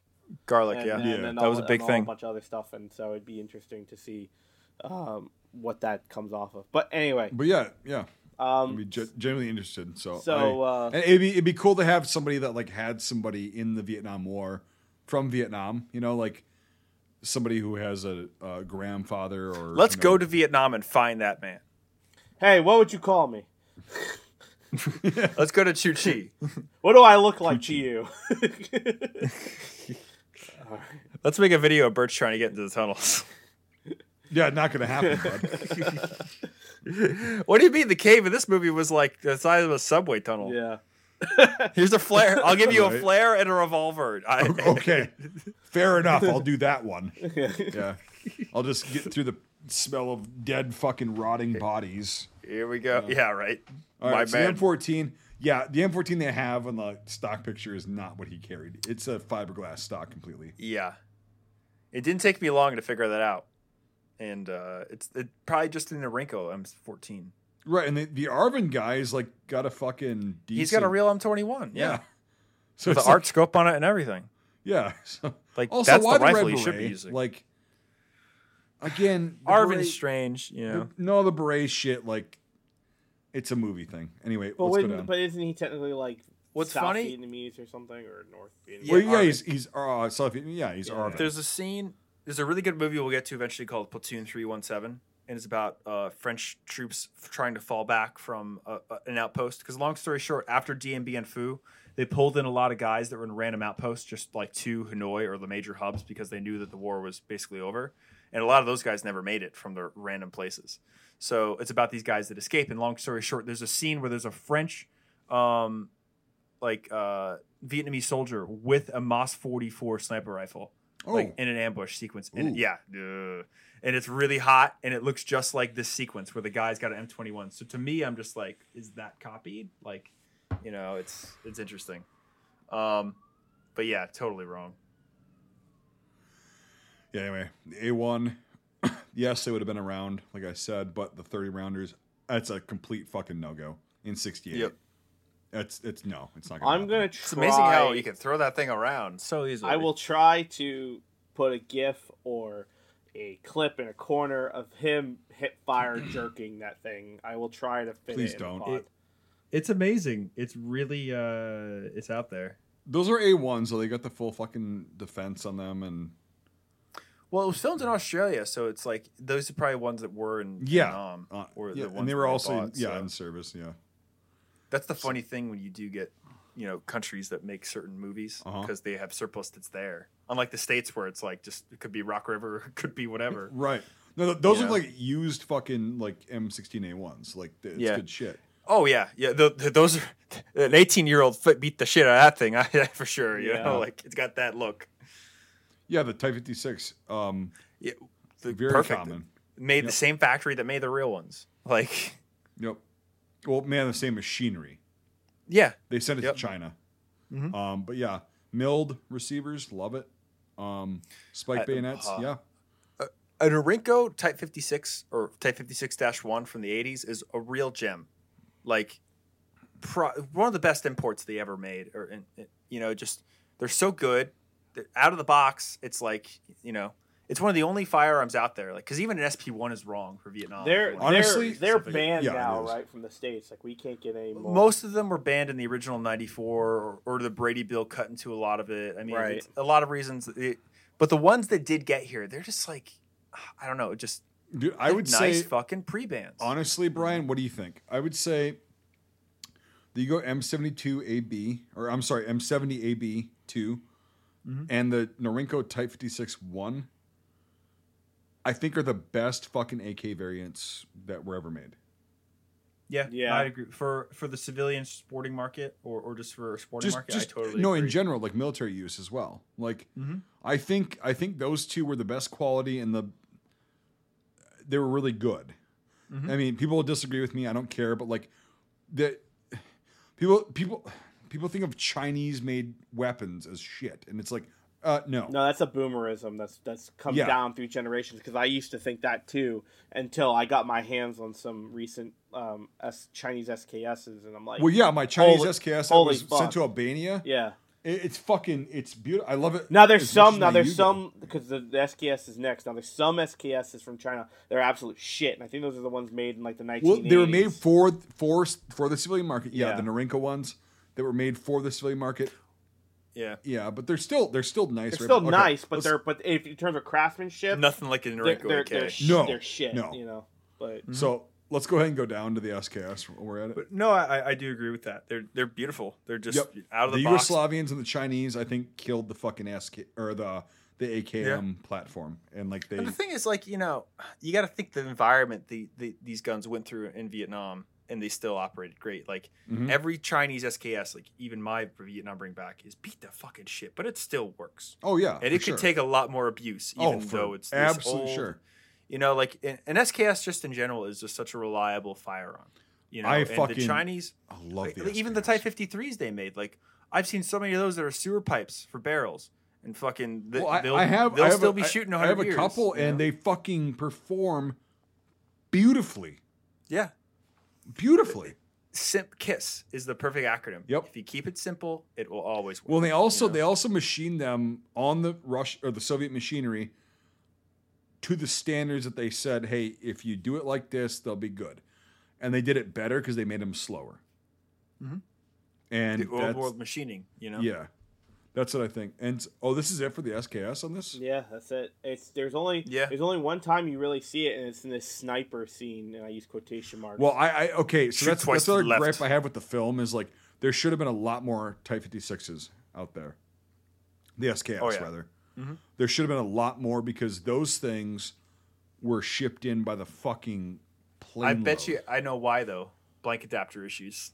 That's the biggest problem with SKSs Oh, in yeah, every because they're not movie threaded. ever. Yep, yep, they're not. They're not threaded. Yeah. You, you don't tap them. You know. What movie? What I'd love to see what Vietnam I think we movie saw a bunch do of- that had a lot of SKSs? What Danger Close, I think. good? Danger Close, Was yes. Danger Close. Which we were yeah. very surprised. It was one of the better parts of the movie. Yep. yeah. Yeah, it, it had a bunch of SKSs. It's like that Mm-hmm. fucking rifle was so fucking prevalent during the Vietnam War. Um, Oh, yeah. by NVA and VCs, Mhm. it's like yeah, the 1911 A1. There's a really famous photo of that really old guy in the cave with one. Yeah. Or the, the tunnel with one and everything. and that's an early Type 56 with the blade bayonet. And that's he's got the really cool like Yep. very early Yep. Viet Minh helmet. Mm-hmm. We call it the trapezoid. And that guy was probably about five foot one. Because like Yeah, if I, if I were to crouch, yeah, if I were to crouch down like that with an SKS, it would look like a fucking Red Ryder on me. and like You, so that you guy and me, was fucking you, and me both, man. Because like you and I are Yeah. the same. when, yeah, when you guys squat, you're still four feet tall. exactly yeah. The 1911. Yep. a one. Yeah, um, I did like that scene where like he didn't he wasn't wearing rank, and I'm like, what the fuck rank is this guy? And he's like, well, today I'm a captain, and I'm like, oh, you're one of those lieutenants. Gotcha. Yeah. I know Gotcha. people play that game. Yeah. Actually, actually, honest to God, fairly realistic. I've you can get away with it back then a lot easier than you Oh, can today. well, I witnessed that kind of shit happen personally when I was in. Not gonna name names. Velcro. yeah. Exactly, Yeah. and this was pin on. And uh, he's got the Cav sabers sewn on, but he doesn't have his fucking rank sewn on. It's like, ah. But I, I've the red witnessed- bar was interesting on his Cav patch. I've yeah, I actually don't know what the fuck that. I, I've, I've, it's come across my path in the past, Mhm. but um, I actually don't know what that is. You talking about this thing? I think that was a Yeah. in country variant for like maybe They had a, the first One Cav had a or lot of variants. Yes. Yeah. And um, yeah. So also, okay, really quick, little little quick. You zoom in, zoom back in.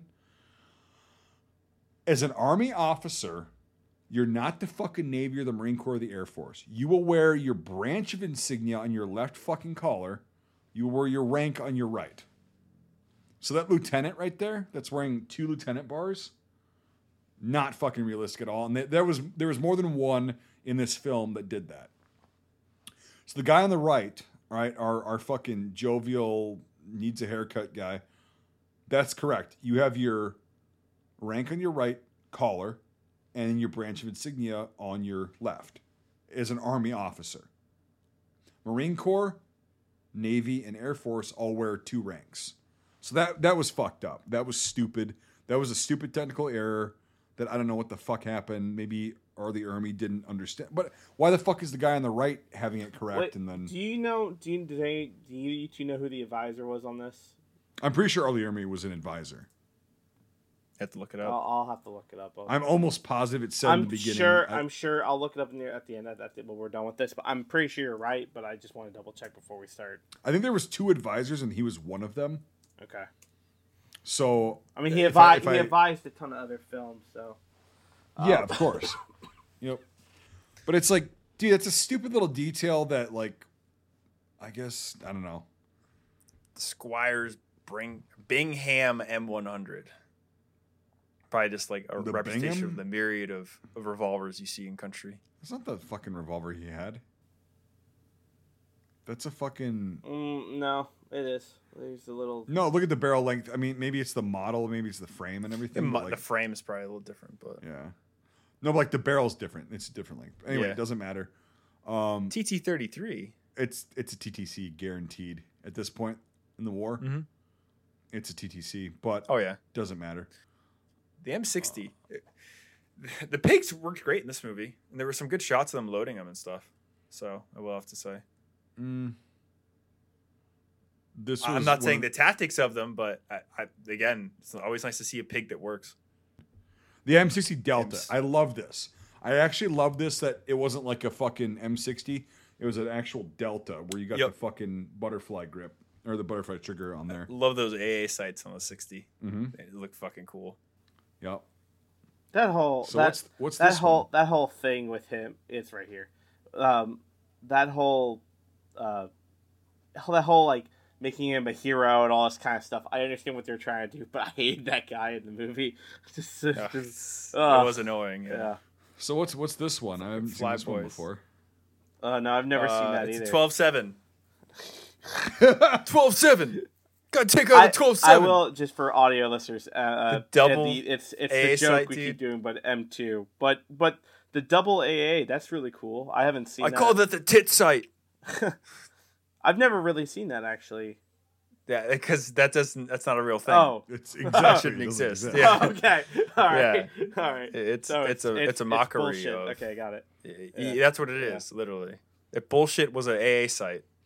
Also, go scroll up a little bit, like to that that picture right there, where The there's sitting there, the 17 guy's tripod? feeding it.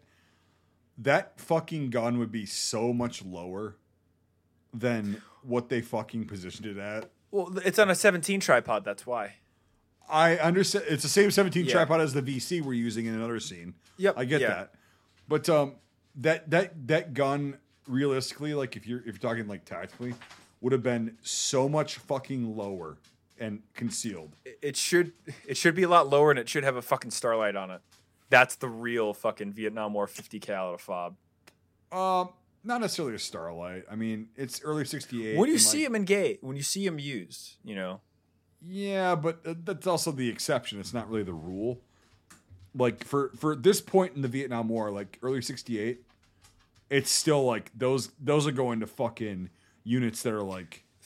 50s are rare, you know, in, in installations like this. Well, that, that, that's another, that's the next point I was going to bring up is like, you might have one in a tower, or not think not even the tower, helicopter like, space that takes up, you know, yeah, like I it's mean, just it's fucking insane. The M79, yep, again uh, great to see this much use of it. You know, Yep. I'll buy it may not the right use, but it's Awesome was, it fucking was nice weapon. to see. yep, awesome. Besides, like the scene at the Dong Hao Bridge in Apocalypse Now, I can't think of another M79. Well, there was So- a little bit in Hamburger Hill, but this isn't the M26. The M26 didn't have the fucking jungle clip on it. So this is an M61. They've incorrectly Oh. labeled that. But um, yeah, I mean, that was the standard issue hand grenade for most of the Vietnam War for U.S. troops. And the M18A1 Claymore. And it's faced the opposite way of the building. So yes, So I, I've, I've, the- I've worked with these in person. What in the fuck was this scene about? Like, I got radio antennas so you can fucking no. You put the fucking blasting cap in, whichever side is more convenient for you. You fucking have the wire that comes back to your clacker, and you have to fucking have that. Bam, bam, bam, three clicks, boom, the thing blows up. So that was a complete bullshit fucking uh, display of how the claymore actually is employed and works. They they just said it on the side of a. I, I just don't understand. And it's not just this film. It's a lot of films. They don't understand how a claymore fucking works. It's not that simple to just set and fucking forget. If you set and forget it, well, cool. You just gave your enemy a bunch of C4 and a bunch of fucking steel ball bearings for free. You have to literally, you're connected to that fucking thing. And they're not easy to set up or like get back and deploy. They're mainly used in defensive positions, right? Like when you when you're setting an ORP up for the or a object, obj- objective rally point or a fucking rally point in general or like a, just a fucking patrol base at night. Yeah, you go out and you set these thing these things out and front towards enemy means that way is the boomy way, right? But you also have a fucking hard line on that fucker with clackers. And you know where they are, you know who set what up. That's how the Claymore mine is supposed to be employed. And they still use them today and they're very effective. But in movies, they never fucking get it right. And it pisses me off. And it's like, and also when they explode, it's like this giant fiery fucking ex- no, no. It's it's a big boom with a puff of smoke, and by that time the damage is done. If you can see the smoke, you survived. You're good to go. Like yeah, oh shit, that was loud. That was fucking weird.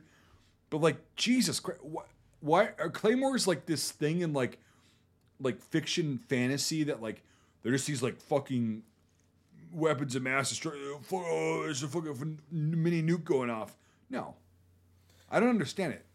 the um and then we'll roll in the final, final thoughts but the Yeah, uh yeah. the it's like commando with the whole like flip the lights flip the switch and the light turns on uh They're an 80s super weapon. you know You know, yeah Yeah, but how That's- is that still?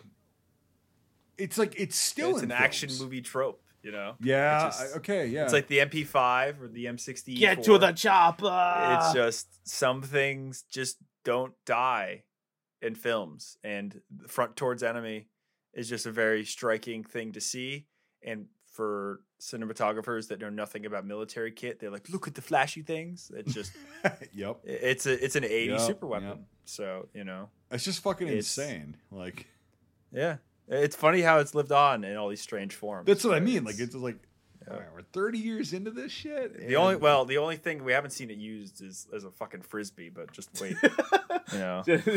look we haven't seen we haven't watched sisu What- yet so maybe it's in there some way What's cr- what's crazy is that if you read too a lot of memoirs and things, like you hear about Chinese claymores and trees that were so devastating, like fucking they you know they were squad killers, but you never see that. It's always like American claymore used incorrectly. So Yeah, and it's just like like in Platoon, I did like that where um they had the claymore set out and he had the clacker, and he just fucked it up or whatever, and then like boom, and then it goes off like after the fact. mildew, moisture. I mean, there's a lot of things that can fuck Well, up. also there's, there's- a reason there's a- that they say press the button to test. You well, know, no, well you have a, a separate tester for that. You can't test the clacker itself. You have to plug a thing in to test it before you do that. What what what this thing is is like that's why I liked it in Platoon. There's a safety, a fucking a little piece of metal that comes up, and if you push that, it's not gonna do anything, and then you have to fucking physically remove that, bend it back, and then fucking go, boom.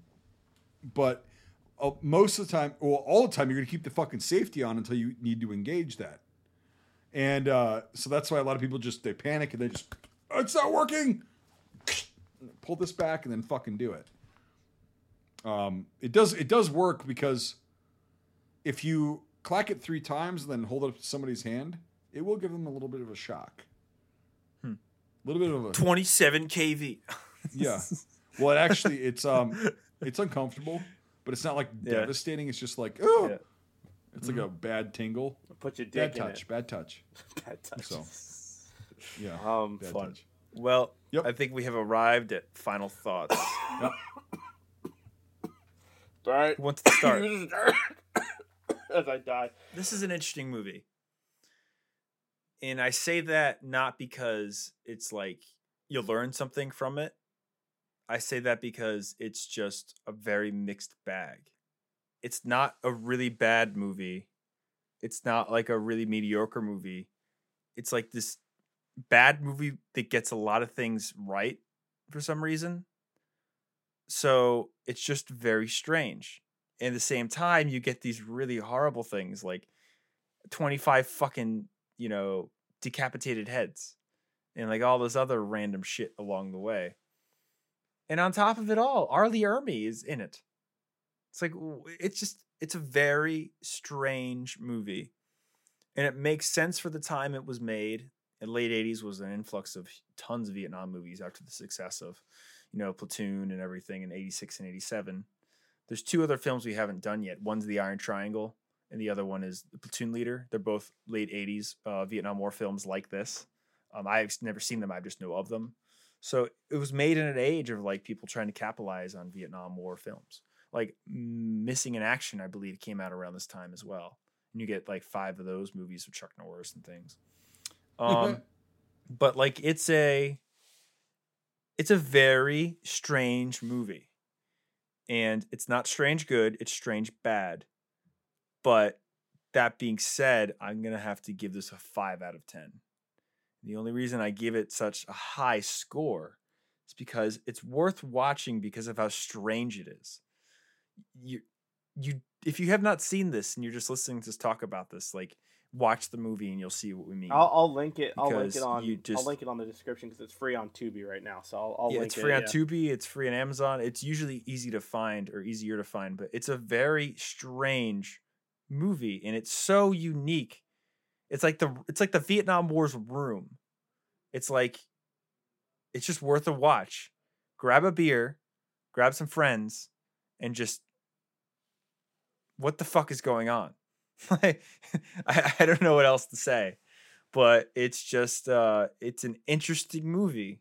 There's not a lot of movies that are like this you know that that it's kind of like culty but not um but it's just a really interesting movie.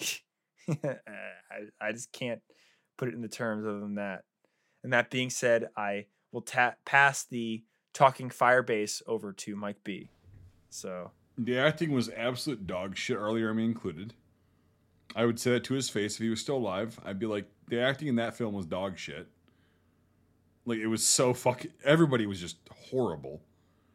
It was so fucking overdone. But like they were trying to be serious, so it's like, oh, it's even worse. It wasn't trying to be a farcical movie, and I'm like, oh Jesus fucking Christ. Um, the uh, technical details not good. Um, and yeah, I know there was a lot of Vietnam shit coming out at that point, and maybe because was this not an Australian production crew that did this? It this? was. It was. Yeah. Okay, so they were trying to capitalize on this. I, I can I can I can check that real quick, but yeah, go for it. yeah, I'm pretty sure it was, but like, yeah, I just want to confirm. Um, the acting was complete horse shit. The fucking tactical shit was completely horrific. Um, I would like to know if there's any Vietnam vets um, listening to this. If you guys were like combat arms and shit, and you guys were in situations like this, I think the tactical stuff is just absolute bullshit. Because I I've talked to a lot of Vietnam vets and like they would never they would ne- never have fucking done about ninety percent of the shit that these guys did, like walking, you know, hip firing, fucking placing weapons where they would place them in this film and whatever. It's just like so fucking stupid. Like, and if R. Lee Ermey was an advisor, they either he shit the bed and was just looking for a paycheck on this one, or they just didn't listen to him. It's it's it's one of those two. So anyway, um, the story's pretty fucking boring. A lot of lot of tropes like we've talked about. Um, and for this one, I'm gonna give it a 3.2 out of 10. It's I would not recommend unless you want to just sit down, like Brian said, have a couple beers with your buddies and just make fun of something. It's if you if you don't know history at all, it's entertaining. And I think that's what they were going for. But you can you can also do both. You can cross it over and make it accurate and be entertaining. And they just it was just such a 60s fucking action flick, a war action flick mixed with Hyena Road. Now, really quick, and then I'll let you go, Nate. The coverage, like you said, uh, in spots, very decent.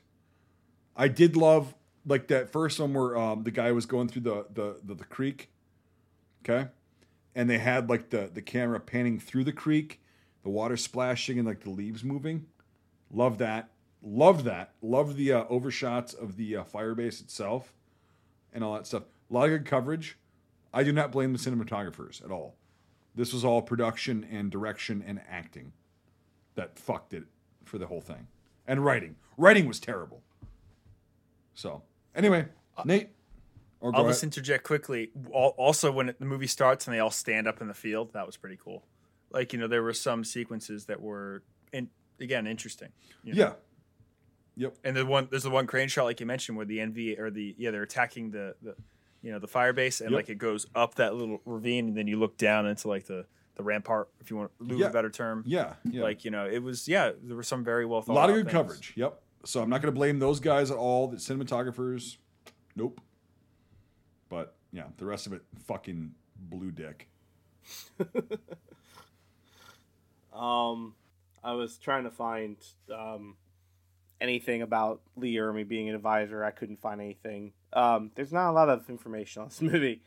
Um, funny enough, the cinematographer worked on uh, uh, not as a cinematographer, but he's best known for the Mighty Morphin Power Rangers movie for camera and electrical department in 1995. So there's that. But um, but we got uh, something six years after this yeah. fucking disaster. Yeah. Went on to better things. Um, Yeah. so like yeah, I mean there, there's there's go go Power there, Ranger. there's there's a lot of things that have already been said, but I also want to chime in like you know the the, the story, the characters, the acting is trash. It is what it is. Um, I don't, but you know, like I don't watch John Wick to you know watch it for the acting. I watch it for the stunts and all that kind of stuff. And so it's like I I I know I can normally forgive like a bad story and a bad stuff, but the only thing this movie really has going for it is just numbers,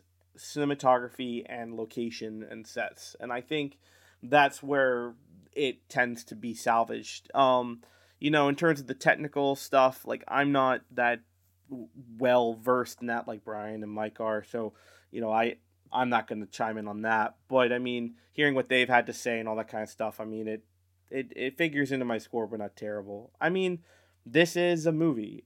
We've seen a lot worse. I I feel like. I mean, it's Yeah. bad, but it's not the worst thing we've seen. I would again, like I said in the beginning, I'd much rather watch this over Hyena Road. Um, Yeah. I, I think the coverage is really well done. There's some really unique numbers game in terms of extras and things and amputees and you know it, it you can see the attempt and so I see that. We didn't even get to talk about the mine scene and all that other stuff like stabbing his foot with a He boot. cut his fucking shoe yeah, off. like Yeah, like that like we didn't even we didn't even touch on that. I mean, there's a lot of things in this movie that's just kind of like, what? Okay, that happened.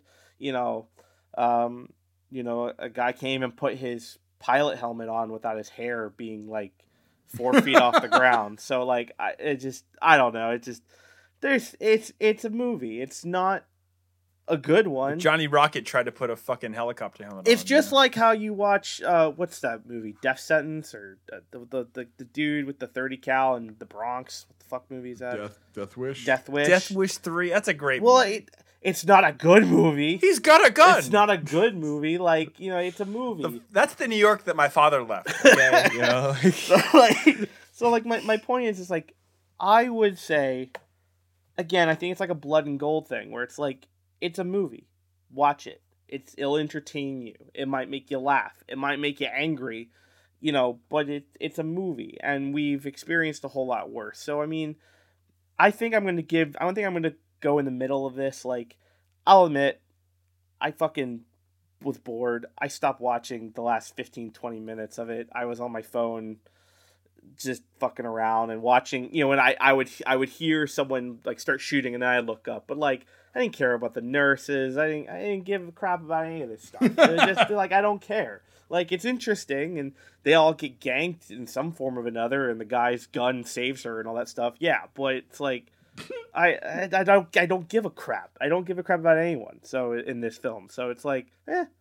So all in all, um, I'm gonna meet in the middle with both of you. I think I'm gonna give it a four out of ten. Screaming Mel Gibson's. It's a movie. It's a good-ish movie in terms of the uh, the things I said. But if you're looking for like historically accurate, one of the best Vietnam movies, you know, in that that was made in the '80s, fuck no, no, not at all. It's Lee Ermey to get Lee Ermey to get people in the seats, and it didn't pan out. And I don't really blame him. I blame the writing. So Yep, I agree with you. They wanted to have they Full wanted to have Metal Jacket, screaming. Full Metal Yep. Jacket 2.0. And you notice how he's doing all his speeches, and it's the Yep. same kind of Yep. "you dick Yep. sucker, you Peter Puffer, you I don't give a crap. Look at Corporal what's his face? He's dead, and I have his head on a in my hands. Because I'm a hard ass motherfucker. Like that's all that is. And Yep. so it's It- like is just insane. Like It- what was it going was- through his mind it was Lee. when he was doing these. I just connected it. It's his chance to me to be um the full metal jacket drill guy if he had gone to Vietnam. That's what I think. Yeah. I think that's I think that because he got killed off in the later half of the movie, so he didn't get. He, Also, his his name in Full Metal Jacket was Hartman, and then this one was Hafner. yeah. Interesting. Blah. It, it's an interesting movie. Pepe you know, Silva. and putting putting all these scores into the computer that will tell us if the Australians can make actually a good Vietnam War movie. We get a score of a 4.16 out of 10. So it falls just above the why the fuck you watching this and into the grab a sixer on a Thursday night Yep. that's raining Yeah, and watch yeah, this movie. yeah. You know, it's That's- not a that's Friday night movie. what it is, this is yep. It's not this is matinee. it's not a- this is matinee Thursday. Yeah. yeah. this is a this is a filler day. Yeah. Yep. I got some time. But it's just it's so fucking strange. It's just it's worth a watch because like like all of us had moments when we were watching it like what why did those two girls just get murdered and then blow up? Like why are they doing this? Why are they it's just there's so or why many or why things in does this this, movie. why does the co-star look like he has fucking rickets when he fucking shoots an M16? Like yeah, it's, you know, yeah, it's like, just why does he get shot in the dick? Like clearly shot in yeah, the dick. yeah. You That- know, and you can- oh, probably oh, has yeah. a, a gut superficial shot. wound. A gut shot would be more like in it than a dick shot.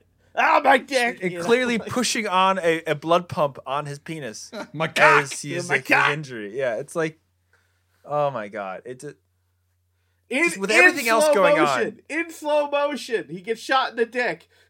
everything else going on. You have a fucking special forces soldier shot in the dick.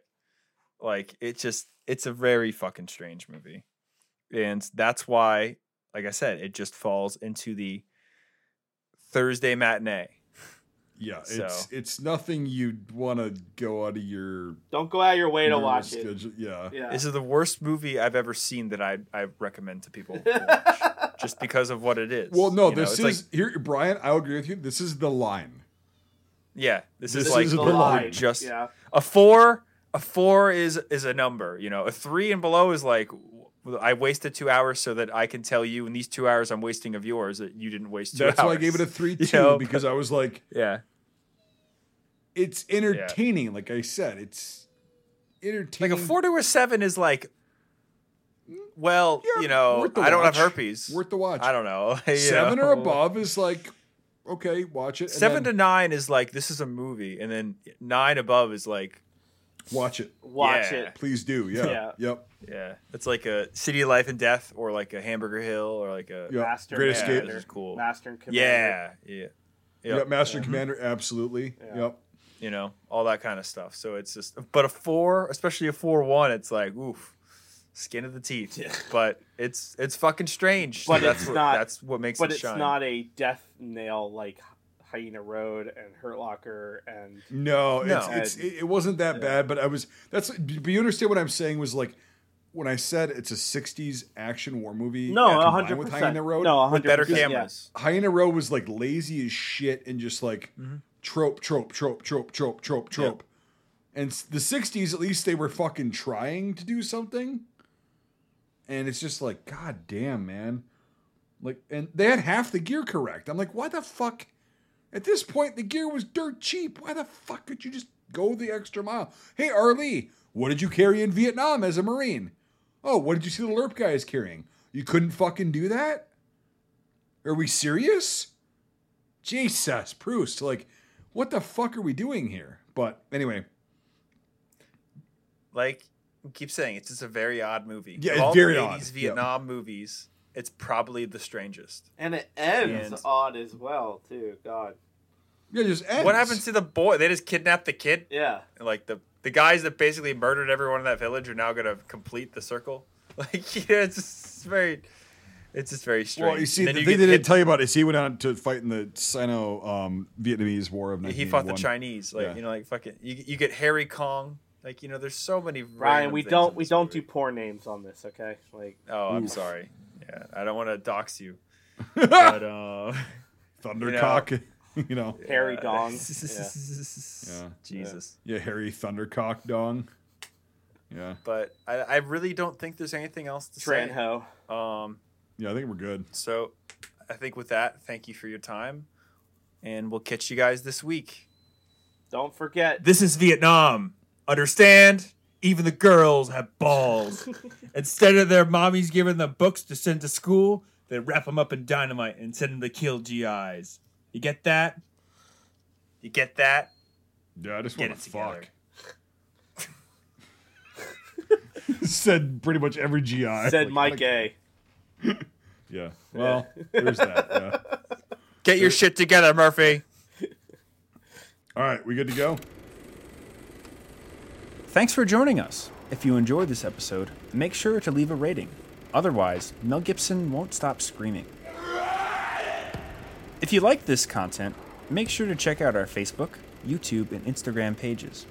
If you want to directly support our work, make sure to check out our Patreon. All these links are in the description below. Until the next time, Scuttlebutt out. So I this is a story I'm not allowed to tell, uh, or at least Nathan doesn't want to hear again. So you know, uh, we we recently did uh, a documentary about the South Pacific and specifically the fighting on Cape Gloucester, New Britain Island in 1943. You're talking as if people are going to hear this. and basically i did a lot of research i read you know 40 books or something whatever it was and one of the memoirs had a very interesting story um, that just kind of goes to show how horrible it was to fight in the south pacific and the toll that it did take on these men so long story short this guy was the first marine division veteran he's trained as a raider he showed up as a replacement they made him a cook he was on cape gloucester peleliu okinawa saw a lot of action um, went home became a salesman and in 1955, went to go use the bathroom one morning, and he shit his asshole out. He had a fucking tail coming out of his ass. A prolapse. What the fuck? So he went to the doctor, and he had a two-yard long tropical parasite in his intestines, okay, we're done. and it had grown so long that it I'm- finally had come out of his anus. And he had to he was in the hospital for a very long time and they had to give him antibiotics and they had to cut it out of him and stuff. And he was very lucky to live. But this happened 10 years after the war. And it just goes to show you that you know a drink out of a stream to quench your thirst in September of 1942 or August of 1943 has things that will rot you from the interior for the rest of your life. And just you got to think about the guys that didn't get that diagnosed and that you know lived with these ailments they didn't know were, were taxing them for years. The Pacific was a really really horrible place for so many different reasons. Um, but it just is a reminder that fighting in the jungle it takes a toll. And this was a guy in a medical unit who had access to good water most of the time you know, and, and the, the ability to to boil water and to to kill parasites. And still, he had a fucking tropical intestinal parasite. So hopefully one morning you don't wake up after your coffee and fucking shit out your anus. Can I put my headphones back on now? Can I put my headphones back on? Okay. I know where you were at the story because I heard I saw Mike Wretch, and I'm gonna put this at the end of the podcast because this is where we're coming back in to talk about the rest of the fucking movie. Because if you don't want to retch like Mike B, I'm giving you a warning. This will be at the end of the podcast. So, if Did I get the- did I get you at- back in the group there, buddy? after after after after Brian, please share, like, and subscribe, and and all that kind of stuff. You're gonna hear about a tapeworm coming out of someone's butt. So there you go. So just warning. It reminds me of that episode of House, and that's what always freaks me out. Uh, That's where I've, I've cut back in at this point. But that is, there's your warning. Great Men Cry Too by Daniel Darnell. It's a really good memoir. Yeah. I'd cry too. Don't worry. That that yeah, no way. I could yep. I can even read the it's in the epilogue. It's right No, here. st- No, no, no, no, no, no. Let's get back to the fucking movie. Really quick, really quick. One, one quick joke is like, God, I gotta fucking lose some weight, man. I gotta get in shape. My tapeworm just had a fucking heart attack Oh, you're right. because people used to swallow those fucking things to like for weight loss, and it's like, That was a fad. Yeah, that was a yeah, that I know a it was, thing. and it's like, ugh, Jesus Yeah. fucking Christ, oh God, ugh. yeah, yeah. Um, but it just is a reminder that fighting in the jungle it takes a toll. And this was a guy in a medical unit who had access to good water most of the time, you know, and, and the, the ability to to boil water and to to kill parasites. And still, he had a fucking tropical intestinal parasite. So hopefully one morning you don't wake up on after your coffee and fucking shit out your anus. Can I put my headphones back on? Okay.